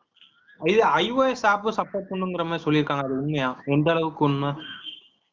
இல்ல- ஐஓஎஸ் ஆண்ட்ராய்டு ரெண்டுமே முக்காவாசி எல்லா ஆப்புமே ஒரே இதை தானே இது பண்ணியிருப்பாங்க ஆப் வந்து ஐஓஎஸ்ல தானே இருக்கும். இதுக்கு ஒரு அதாவது இப்போ ஒரு ஃபேஸ்புக்னு எடுத்துட்டீங்கன்னா இது ஐஓஎஸ்க்கு தனியா ஒரு பில்டு வந்து ரெடி பண்ணுவாங்க. அதுக்கு தனி கோடு ஆண்ட்ராய்டுக்கு தனி கோர் வச்சு ஒரு கோடு ரெடி பண்ணுவாங்க. பட் ஆனா ஃபேஸ்புக் ஃபேஸ்புக் தான். புரியுதுல? இல்ல இல்ல புரியுது எனக்கு. ஆக்சுவலா அவங்க சொல்லும் போது என்ன சொல்லியிருந்தாங்கன்னா ஒரு வீடியோஸ் பார்த்தேன். அதுல என்ன ஐஓஎஸ்ல இருக்க ஆப்ஸும் இதுல யூஸ் பண்ணிக்கலாங்கிற மாதிரி. இப்போ சில இதுல ஸ்பெசிஃபைடு ஆப்ஸ் இருக்கும். ஆமா ஆமா இந்த மாதிரி யூஸ் பண்ணிக்கலாம்னு தான் நினைக்கிறேன். அதான் யூஸ் பண்ணிக்கலாங்க. அது வந்து எந்த அளவுக்கு இதா இருக்கும். எப்படியும் ஃபர்ஸ்ட் பில்ட் அந்த அளவுக்கு வந்து ஸ்டேபிளா இருக்காதுன்னு தான் என்னோட கருத்து. ஏன்னா நிறைய தடவை இந்த மாதிரி சாஃப்ட்வேர் இதுல வந்து ஃபர்ஸ்ட் பில்ட் வந்து அந்த பீட்டா டெஸ்ட் வர்றது வந்து கண்டிப்பா ஒரு இதா தான் வரும். இப்போ ஃபர்ஸ்ட் வர பில்டு கொஞ்சம் இதா தான் இருக்கும். பட் ஆனா போக போக நல்லா ஆப்டிமைஸ் பண்ணி கரெக்ட் பண்ணிடுவாங்க. அதே மாதிரி இன்னொரு விண்டோஸ் சைடுல இருந்து ஒரு மித்து இருக்கு. அதாவது மக்கள் நம்புறது எப்படின்னா அந்த விண்டோஸ் எக்ஸ்பி வந்துச்சு நல்லா இருந்துச்சு. அதுக்கப்புறம் விண்டோஸ் விஸ்வா வந்து அது என்னது கரெக்டா. இல்ல அதுக்கப்புறம் விண்டோஸ் செவன் வந்துச்சு அது நல்லா இருந்துச்சு. அதுக்கப்புறம் விண்டோஸ் எயிட் வந்துச்சு அது நல்லா இல்ல. இப்போ விண்டோஸ் டென் நம்ம யூஸ் பண்ணிட்டு இருக்கோம் அது நல்லாவே இருக்கு. இப்போ விண்டோஸ் லெவல் வந்திருக்கு. அந்த இதை உடப்பாங்களா இல்ல எப்படி? நல்லா தான் இருக்கும்னு நினைக்கிறேன். ஏன்னா இப்ப கண் எல்லாமே வந்து மேக்ல மேக் ஓஎஸ் இருக்கு தெரியுமில? அந்த மேக் ஓஎஸ் மாதிரியே இவங்க வந்து அப்படியே எல்லாத்தையும் மாத்திட்டு இருக்காங்க. இன்டர்ஃபேஸ். அந்த யூசர் எக்ஸ்பீரியன்ஸ் எல்லாமே மேக் ஓஎஸ் அப்படியே காப்பி அடிச்சு தான் பண்ணிட்டு இருக்காங்க. உண்மையா சொல்ல போனா. ஆனா இப்ப பிரதர் இப்போ மேக் வந்ததுக்காக ஒண்ணு கேக்குறேன். இப்போ வந்து ஆப்பிள் வந்து இப்போ டுவெல் வரைக்கும் வச்சிட்டானுங்க. என்ன தேர்ட்டின் பேர் வச்சா கிரிஞ்சா இருக்கும்ல. என்ன என்ன மாதிரி நேம் வைப்பானுங்க? இல்ல தேர்ட்டின் வைப்பாங்க bro. இப்ப போன்ல கூட ஐபோன் தேர்ட்டின் வச்சாங்கல்ல. அதெல்லாம். டுவெல் தான் வச்சிருக்காங்க. இல்ல ஆனா அடுத்ததும் தேர்ட்டின் தான் வைப்பாங்க. அதெல்லாம் ஒண்ணும் இல்ல. தேர்ட்டி கிரிஞ்சா இருக்குல்ல. பேர் ஒரு மாதிரி தேர்ட்டின் அப்படி பார்த்தா அவங்களோட அந்த chip A thirteen bionic chip அப்படியே அந்த பேரை வச்சிருக்க மாட்டாங்கல்ல. அதெல்லாம் வைப்பாங்க ப்ரோ அது வந்து நான் நீங்க நம்பர் சொன்னதுன்னா வந்து இதுக்கு தான் வைக்க மாட்டாங்க. மோஸ்ட்லி சைனால தான் வந்து ஃபோர் நம்பர் வந்து வைக்க மாட்டாங்க. ரியல்மி வந்து இப்ப த்ரீ வந்துச்சு. த்ரீ த்ரீ ப்ரோ அடுத்து எடுத்தோடனே ஃபைவ் ஃபைவ் ப்ரோ தான் வந்துச்சு. ஒன் பிளஸ்லயும் அந்த மாதிரி தான் ரெட்மி மட்டும்தான் ஃபோர் சீரியஸே வச்சாங்க. சைனா கம்பெனியா இருந்தாலும். எனக்கு அந்த விவோல எல்லாம் வந்து டைரக்டா அந்த ஆட் நம்பர்லயே தான் அவங்க வந்து போவாங்க. அந்த அதனாலதான் டவுட் வந்துச்சு எனக்கு. ஆனா இப்போதைக்கு மாத்திட்டாங்க. வி டுவெண்ட்டி டுவெண்ட்டி ஒன் இந்த வருஷத்துக்கு ஏத்த மாதிரி டுவெண்ட்டி டுவெண்ட்டி ஒன் சொல்லிட்டு அப்படியே மாத்திட்டாங்க. அந்த இயர் வரதுக்காக வச்சாங்கன்னு நினைச்சேன். அது வந்து சொல்லியிருந்தாங்க. அந்த இயர் வரதுக்காக டுவெண்ட்டி சொல்றதுக்காக இருக்கும்னு நினைச்சேன். பட் வந்து இந்த ஆட் நம்பர் தானே போவாங்க. எப்பவுமே த்ரீ ஃபைவ் ஃபைவ் அப்புறம் செவன் ம், ம். ஆனா இப்ப மாத்திட்டாங்க. பண்ணுவாங்களான்னு. இல்ல இல்ல. ஆப்பிள் இந்த மாதிரிலாம் பண்ண மாட்டாங்கன்னு நினைக்கிறேன். அதே மாதிரி இப்ப அந்த நம்பர் போகும்போது இந்த சாம்சங் அந்த மாதிரி தான் பண்ணாங்க. முன்னாடி எஸ் டென் தான் இருந்துச்சு. S ten note ten series இருந்துச்சு.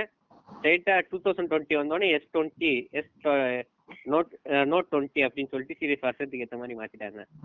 ஓகே நம்ம அடுத்த டாபிக் போயிடலாம். ஆஹ் அடுத்து இவ லைட் நியர் ஏதோ ஒரு டாபிக் வச்சிருக்காங்க நான் ஒரு கேள்வி. அந்த ஆட் நம்பர் யூஸ் பண்றதுக்கு எதுவும் ஸ்பெசிபிக்கா ரீசன்ஸ் எதுவும் இருக்கா? இல்ல சும்மா ஒரு இதுக்கு? தெரியல அது அந்த கம்பெனியே தான் ஓனரை கேள்றா வெந்துரு இல்ல தெரியும் இல்ல ஹாரிட் நீங்க இந்த நியூஸ் பாத்தீங்களான்னு தெரியல நேத்து அக்கா வந்து ஒரு ரெண்டு ரூபா ட்வீட் ட்வீட்டா போட்டிருந்தாங்க. ஆமா ட்வீட். நான் அது பாத்திருக்கேன் நான் ப்ரூஃப் வச்சிருக்கேங்க. ஓகேங்க ஓகேங்க. ஏங்க பிரியாணி மேன் சும்மா இருங்க. இப்ப என்ன சொல்லியிருக்காங்கன்னா இந்தியாங்கிற பேர் வந்து பிரிட்டிஷ்காரன் கொடுத்துட்டு போனது. நம்ம வந்து பாரத்னு ஏன் பேர் மாத்த கூடாதுன்னு கேட்டிருக்காங்க இது நல்ல சஜஷன் தானே நீங்க கேட்பீங்க ஆனா அதான் கிடையாது. கேட்டீங்கன்னா கிக் அவுட் பண்ணிடுவாங்க. பாரத்ன்றது சான்ஸ்கிரிட் நேமுங்க அது வந்து இந்தியால இத்தனை லாங்குவேஜ் பேசுறப்ப ஒரு லாங்குவேஜோட பேரை மட்டும் வச்சுக்க கூடாதுல்ல? அதோட காமெடி என்னன்னா இந்தியாக்குங்கிறதுக்கு அந்த ஒரு ஒரு டெஃபினிஷன் டெஃபனிஷன் ஒருத்தர் சொன்னான் பாருங்க டிவில ஐயோ டிவிய உடச்சிடலாமான்னு வந்துச்சு இந்தியாவுக்கு ஒரு ஃபுல் ஃபார்ம் சொல்றாங்க. Independence nation declared in August தான். அதனால வந்து நம்ம அதை ஏத்துக்க கூடாது அப்படின்னு. அதுதான் நாங்க என்ன சொல்றோம். யுனைடெட் அப்படின்னு பார்த்தா. ஹிந்துன்ற டேர்ம் கூட வந்து லாஸ்ட் ஹண்ட்ரட் இயர்ல வந்ததா தான் சொல்றாங்க. நான் சொல்ல சொல்றாங்க மோஸ்ட்லி வந்ததுதான் அதுக்கு முன்னாடி வந்து ஆஹ், சைவம் வைணவம் தான் இருந்துச்சுன்னு சொல்றாங்க. ஆமா பிரதர் ஹிந்துங்கிறதே வந்து ஆர்கனைஸ்டு இவனுங்க வந்து இந்த சைவம் வைணவத்தை வந்து ஆர்கனைஸ் பண்ணி அப்படி சொல்லாதீங்க எப்படி ஒன்றிய அரசோ அந்த மாதிரி ஒன்றிய மதத்தோட இந்து. கரெக்டான பாயிண்ட் இவரு எள்ளு சொன்னது கரெக்டான பாயிண்ட் இது வந்து ஒரு ஒன்றிய பாயிண்ட்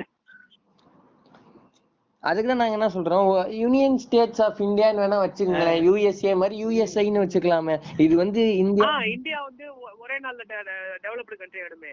யுனைடெட் ஸ்டேட்ஸ் ஆஃப் இந்தியான்னு வச்சா இல்ல அதான் சொல்றேன். இது வந்து ஒரு துணை கண்டம் இவ்வளவு ஸ்டேட்ஸ்களின் ஒருங்கமைவு தானே இது? அப்ப நீங்க வேணா அப்படி வைங்களேன் எதுக்கு பாரத்னு வச்சுக்கிட்டு சங்கியின் குமுறல்?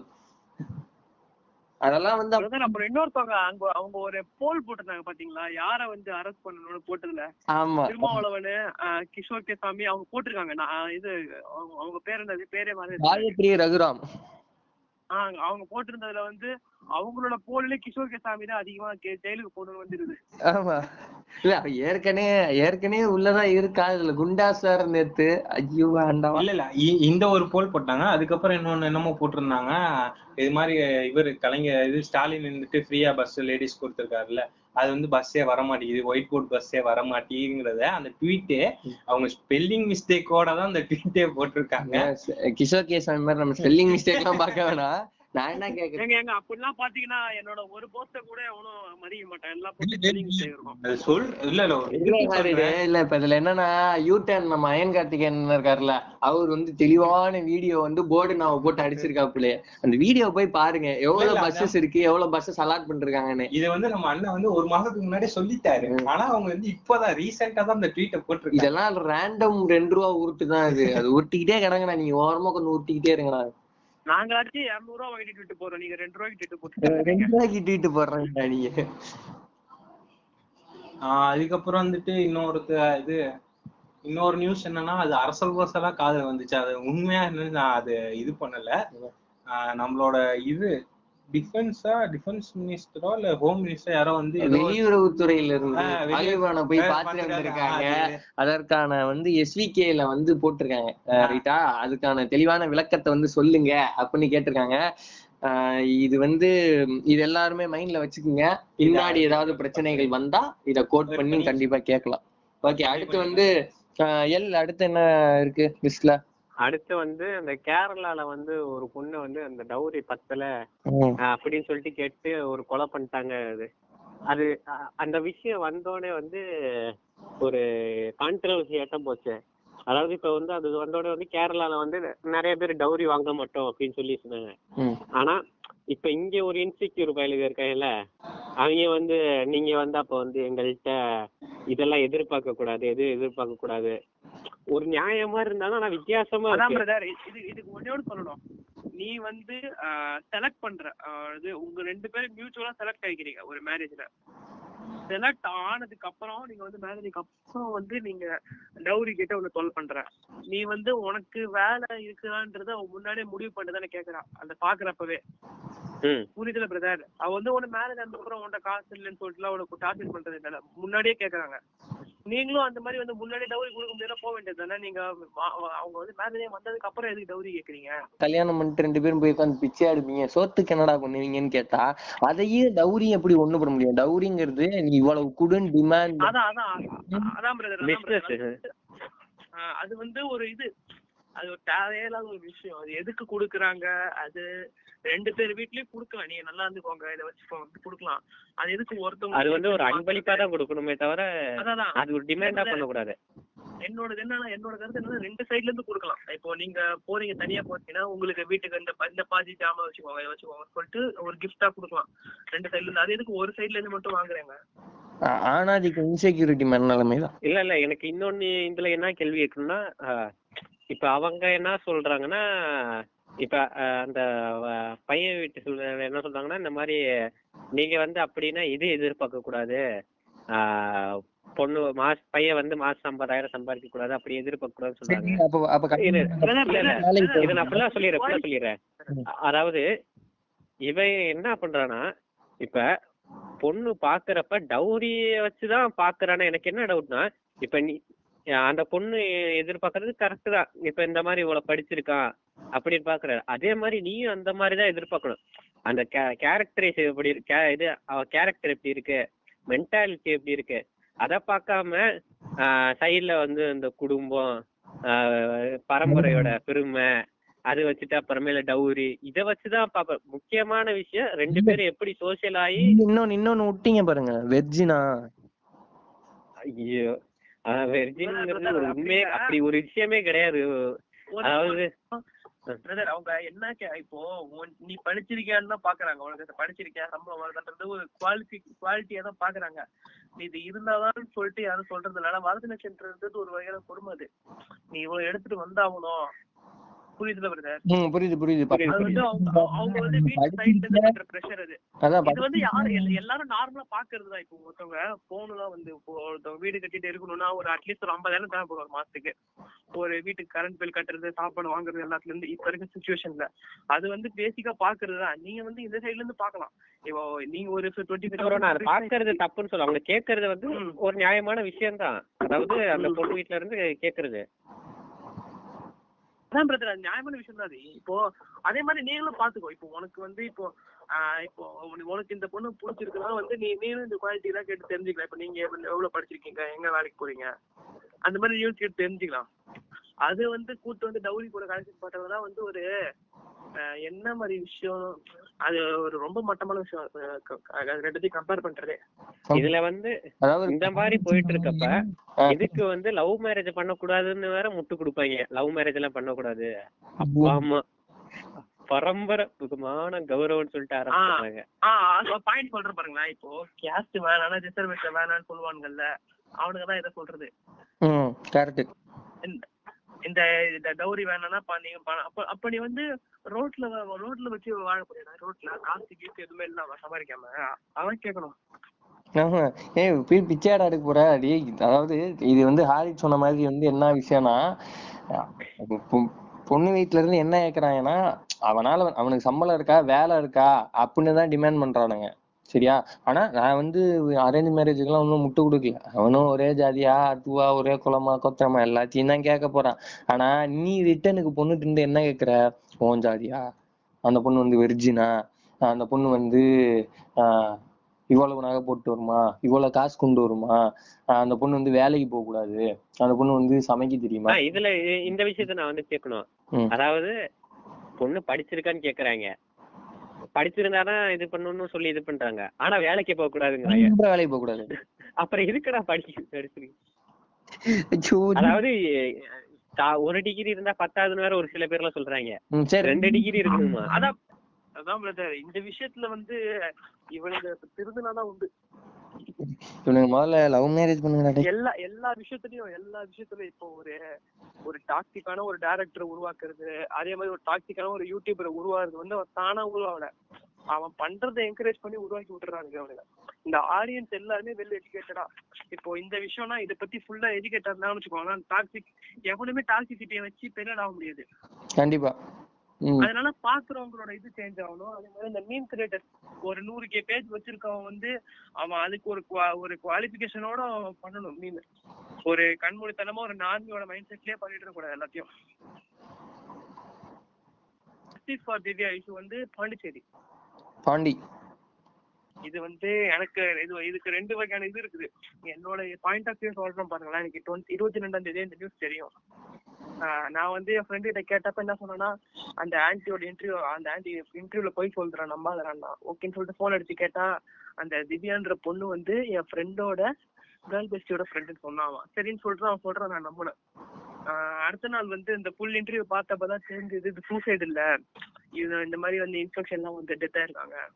தெரிஞ்ச உடனே வந்து அந்த பொண்ணு இருக்கிற ஏரியாலே ஒரு பையன்கிட்ட நான் கேட்டேன். என்ன மச்சான் உங்க ஏரியால இந்த மாதிரி நடந்திருக்குது அது என்னன்னு சொல்றான்னா நான் சொன்னா வந்து டேய் இந்த இந்த ஆன்ட்டி சொல்றது போயிடா நான் அப்புறமா சொல்றேன் என்னன்னு.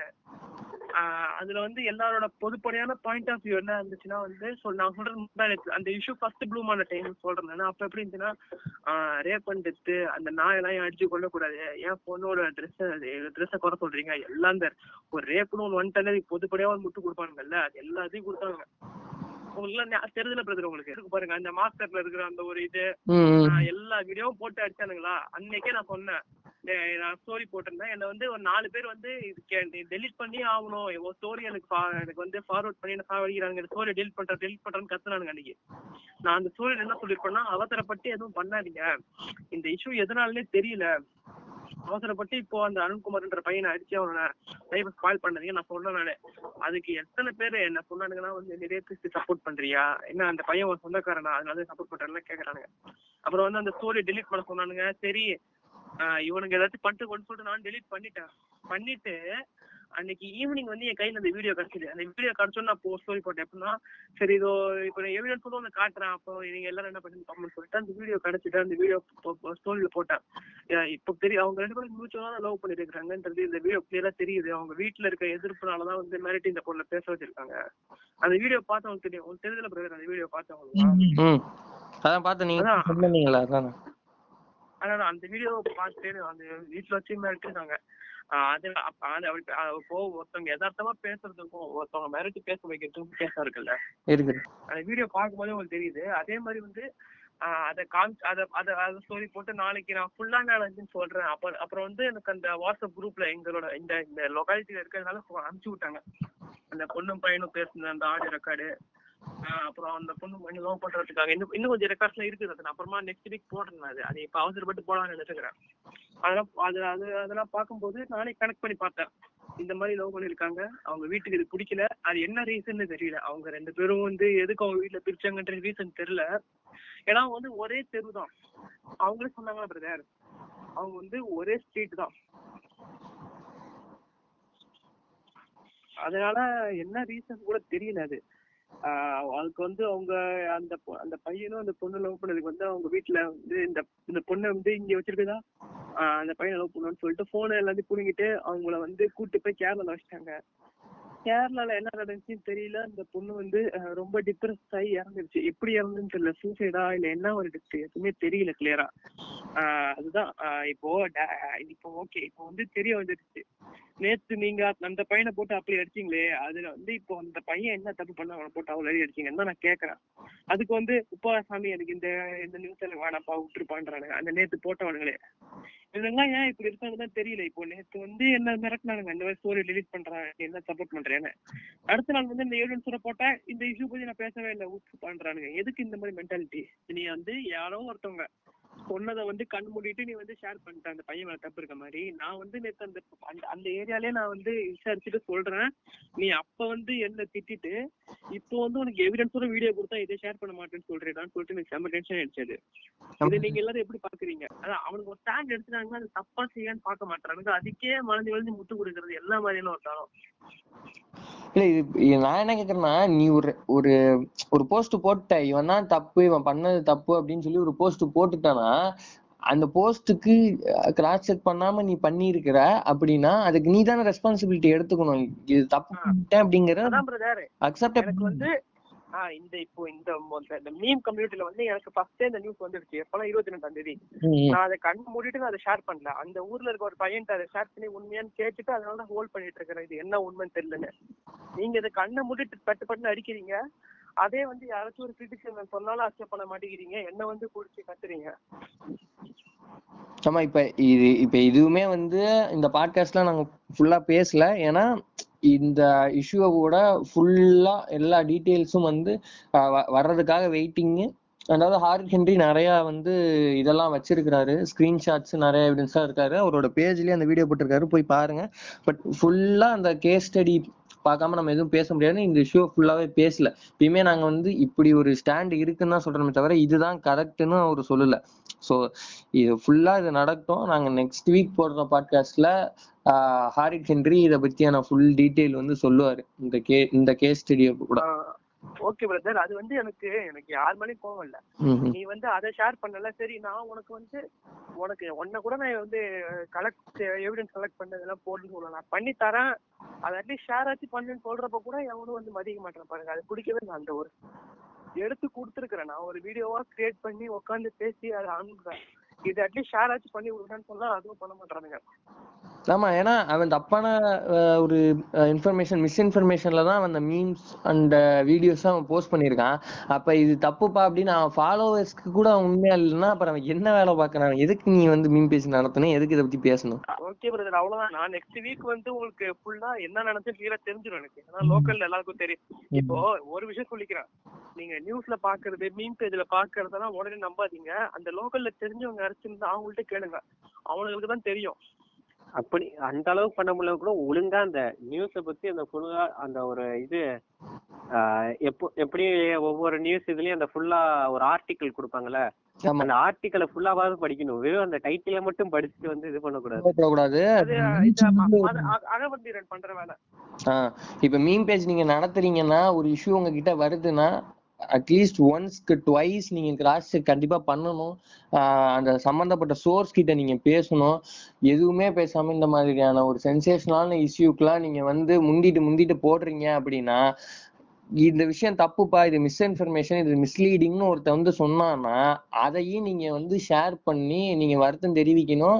இல்லைன்னா எப்ப அதை நான் தப்பா சொல்லிட்டேன்ப்பான்னு ஃபாலோவர்ஸ்க்காக நீ உண்மையா இருக்கணும். நான் எதுவுமே பண்ண மாட்டேன். நான் அதையும் ஒண்ணு சொல்லிக்கிறேன் பிரதர் வந்து இப்போ நான் வந்து ஒரு பத்து பேர்த்த நான் பேசினேன் அதை பத்தி. நீங்க போட்டது தப்பு. அவங்க எல்லாருமே ஒரே ஒரு ஆளு தான் சொன்னாங்க. ஒரே ஒரு மீன் தான் சொன்னாங்க. நீ வந்தா எங்களுக்கு அனுப்பி பண்ண சொன்னானே அவன்கிட்ட தான் நான் போய் இந்த பேசின கடைசியில இந்த வீடியோவும் ஷேர் பண்ண மாட்டேன் அப்படின்ட்டான். இப்போ உனக்கு அந்த நியூஸ பத்தி ஃபுல்லா தெரியல. நீ வந்து நீ தான் ஃபர்ஸ்ட் போடணும் ரீச் ஆகும்னு சொல்லிட்டு போட்டுட்டேன். பத்து பேருட்டையும் வந்து அதை வந்து இன்ஸ்ட்ரக்ட் பண்ணி போட சொல்றேன். அது ஏன்னு தெரியல. இது என்னதான் எல்லாருமே வந்து அவனோட ஐடியா தான் டேக் பண்ணிருக்கானுங்க இந்த மாதிரி இந்த பத்தி ஃபுல் இன்ஃபர்மேஷன் அவனுக்கு தெரியும்னு. அவனே வந்து அரைகுறையா யாரோ டிஎம்ல அனுப்புறத போட்டிருக்கான் அது- மாதிரி அந்த அந்த ஏரியால இருந்து நான் கலெக்ட் பண்ணி சொன்னா அது ஏத்துக்க மாட்டான் இல்ல. எனக்கு என்னமோ இது வந்து இஷ்யூ வந்து சீரியஸா பார்க்காம இந்த இஷ்யூ வச்சு எப்படி பெரிய ஆளாகிறோம் அப்படிங்கிறதுக்காக அவங்க பண்ண மாதிரி தான் தெரியுதே தவிர. Brother brother. அந்த மாதிரி நான் அவனும் நினைச்சிருந்தேன்னா நான் விஜய் பர்த்டே அன்னைக்கே போட்டிருப்பேன். உங்களை சொல்லல அவங்கள சொல்றேன். அதான் நான் அதான் சொல்றேன். அதான் அவங்க தான் சொல்றீங்க. நான் எனக்கு அந்த மாதிரி ரீச் ஆகும் நினைச்சா நான் அன்னைக்கே போட்டிருப்பேன். அந்த ஐஜிடி வீடியோ ஃபர்ஸ்ட் எனக்கு வந்துருச்சு. அந்த இன்னொரு அந்த அந்த கண்ணீரஞ்சலி போட்டோ வந்து நான் நேரா கூட அந்த போட்டோ எடுத்துட்டு வந்து போடுவேன். ஏன்னா பக்கம் தான் ரொம்ப பக்கம் தான். இல்ல இல்ல. என்னன்னா கேக்குற மக்கள் ஒரு நியூஸ வந்து எப்படி நாங்க இது பண்றது? எங்களால அவ்வளவு தூரம் போய் உண்மையை தெரிஞ்சுக்க முடியலன்னா அவர் எல் சொன்ன மாதிரி அட்லீஸ்ட் வர்ற ஃபைனலைஸ்டு ஆர்டிக்கலையாவது தெளிவா படிங்க. அதே மாதிரி எந்த ஒரு மீமியும் எடுத்தவங்க கவுத்தவங்கிற மாதிரி நம்பிடாதீங்க இது எதுக்கு சொல்றேன்னா அந்த ஹெச் ராஜா கூட இது யானையிலிருந்து பிரிந்து வந்தது அதிமுக சாணி அப்படின்னு ஏதோ ஒண்ணு சொல்லியிருந்தாருல. அது வந்து கம்ப்ளீட்டா ஃபேக் நியூஸ் தான். அது வந்து அவர் சொல்லவே இல்லை. அந்த மாதிரி பரவிட்டு இருக்கும். எதா இருந்தாலும் இப்போ ஒரு விஷயத்த தெரிஞ்சுக்கிறீங்கன்னா அதை பத்தி கொஞ்சம் ஒரு உங்களை அஃபெக்ட் பண்ற மாதிரி இருந்துச்சுன்னா அது உண்மையா பொய்யாங்கிறத ஒரு பத்து நிமிஷம் ஒதுக்குனீங்கன்னா கூகுள் பண்ணீங்கனாலே உங்களுக்கு எல்லா சோர்ஸும் இருக்கும் ஷேர் பண்றதுக்கு முன்னாடியாவது தெளிவான ஒரு இதை பார்த்துட்டு இது பண்ணுங்க. ஆஹ் உங்களுக்கு வந்து இந்த இஷ்யூ இந்த இஷ்யூ பத்தி சொல்லலாம் இந்த ஷேரால வந்து இத பத்தி ஒரு அவேர்னஸ் வேணும்னா யுவர் ஷேம் புள்ளி ஒரு ஷார்ட் ஃபிலிம் இருக்கும். யூடியூப்ல அதை பார்த்து அதை பாருங்க. இதுல இருக்கு. பிஹைண்ட் வுட்ஸ்ல இருக்கு. அது பேர் சொல்லக்கூடாது. அதான் நான் அதை பாருங்க. இப்ப நம்ம ப்ரொமோட் பண்றதுக்கான சொல்றேன். இப்ப சொல்லிக்கலாம் அதை நீங்க டைப் பண்ணீங்கனாலே வந்துரும். யுவர் ஷேம்ஃபுல்ங்கிறது தான் பேரு. நீங்க எப்படியே டைப் பண்ணி பாருங்க. கான்டெக்ட் வந்து பொருந்தும். அப்படியே. வேற என்ன நியூஸ் இருக்கு அந்த வாரம் நடந்ததுல? வேற என்ன? அவ்வளவுதான் பிரதர் நம்ம ரொம்ப போட்டு இந்த வீக்க போட்டு மில்க் பண்ண கூடாது இந்த வீக்ல நம்ம ஒரு தந்திரம் எக்ஸ்பெக்ட் பண்ணோம். அது அந்த படம் மிக்சட் ரிவ்யூ இந்தியா வந்து ஒழுங்கா விளையாடல. அதே மாதிரி வந்து பப்ஜி ரிலீஸ் ஆகணும். ஏய் இல்ல இல்ல. இன்னொன்னு வந்து நம்ம தலைவர் ஸ்டாலின் மோடிஜியை சந்தித்து இருக்கிறார் இன்னொரு விஷயத்த பேச மறந்துட்டோம். ஆனா தளபதிங்கிற பேர் வந்து இனி விஜய் யூஸ் பண்ணக்கூடாது. ஸ்டாலின் மட்டும் தான் யூஸ் பண்ணணும்னு சொல்லிட்டு மதுரையில யாரோ ஒருத்தங்க போய் சண்டை போட்டிருக்காங்க. இல்ல இல்ல. இது இந்த விஷயம் நான் இது பேசணும். இது வந்து ஸ்டாலின் வந்து இவர் மோடிஜியை போய் பார்த்துட்டு வந்திருக்காரு. ஒரு ஆறு அம்ச கோரிக்கைகளும் சொல்லியிருக்காரு. ஃபர்ஸ்ட் என்ன சொல்லியிருக்காருன்னா நீட் தேர்வை வந்து ரத்து பண்ண சொல்லி சொல்லியிருக்காரு. அதுக்கப்புறம் வந்துட்டு சேது சமுத்திர திட்டத்தை வந்து மீண்டும் அதை இந்த ஒரு பத்து வருஷமா அதை பத்தின எந்த ஒரு மூச்சு வெளியே வராம இருந்துச்சு. அது எடுத்தோடனே ஒரு ஆரம்பிச்சிருக்காரு. அதை நிறைவேற்றுவாராங்கிறத நம்ம இனி வரும் காலங்கள்ல தான் நம்ம பார்க்கணும். அப்புறம் என்ன சொன்னார்னா ஈழத்தமிழர்களுக்கு வந்து அந்த எப்படி சொல்றதுன்னா அந்த அகதிகள் இல்லாம அவங்களுக்கும் குடியுரிமைக்கு ஆஹ் அந்த இது கேட்டிருக்காரு. வேற என்ன? இது ஒன்றிய அரசு வந்து ஆஹ் இது அதாவது மாநில அரசுக்கு கொடுக்க வேண்டிய அந்த நிலுவைத் தொகைகளை கொடுக்க சொல்லியிருக்காரு. இதெல்லாம் வந்து அவர் போயிட்டு டிஸ்கஸ் பண்ணிட்டு வந்திருக்காரு. அது மட்டும் இல்லாம அவர் வெறும் மிக்சர் மட்டும் சாப்பிடல பிரான்ஸ் பேசியிருக்காரு பிரான்ஸ் வாயை திறந்து பேசியிருக்காரு எல்லாருக்கும் டூ ஹண்ட்ரட் ருபீஸ் வந்துருச்சா? பாருங்க பேங்க் அக்கௌண்ட் பாருங்க. இருக்கு இருக்கட்டு பே பே பேடிஎம் கொஞ்சம் ஸ்லோவா இருக்குங்க. எனக்கு வந்துச்சு இப்பதான் இப்பதான் மெசேஜ் வந்துச்சு. உங்களுக்கு மட்டும் அனுப்பிட்டாங்க. அதுக்குதான் கட்சியில இருக்கிற ஆளா இருக்கணும். வெளியில இருந்து இப்படி மேம்படக்கூடாது சரி.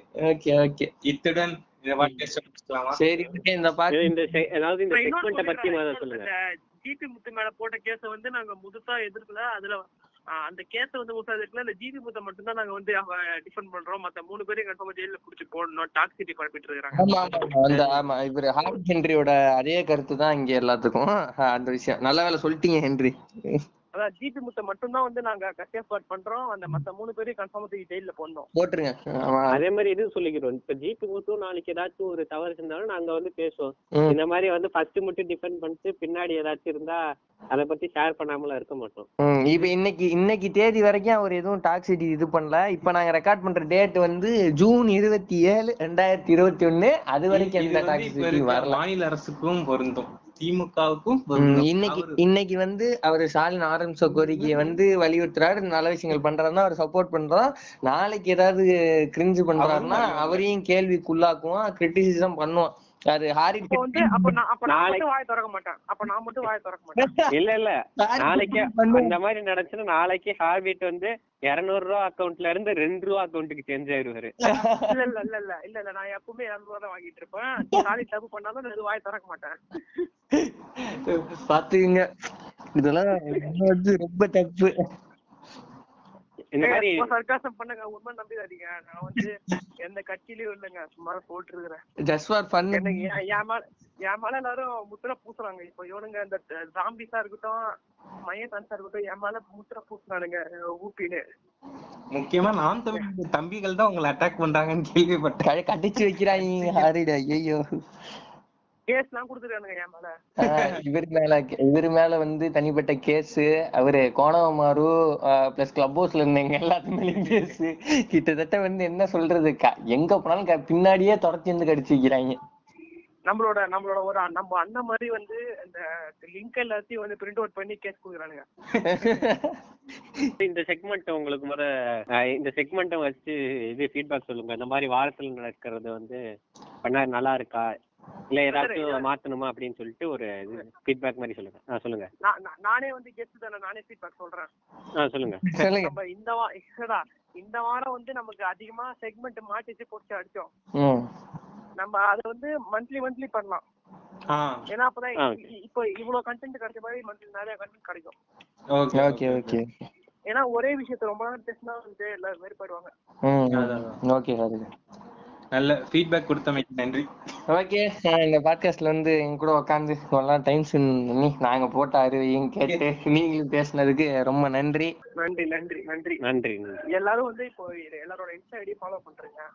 Parking talks ID parking talk podcast horrid Henry அப்படின்ற பேஜுங்க ஹாரிட் ஹென்ரி அப்படின்னு அடிச்சீங்கன்னா நம்ம ஆள் வந்துருவாப்புல. அவரையும் ஃபாலோ பண்ணுங்க.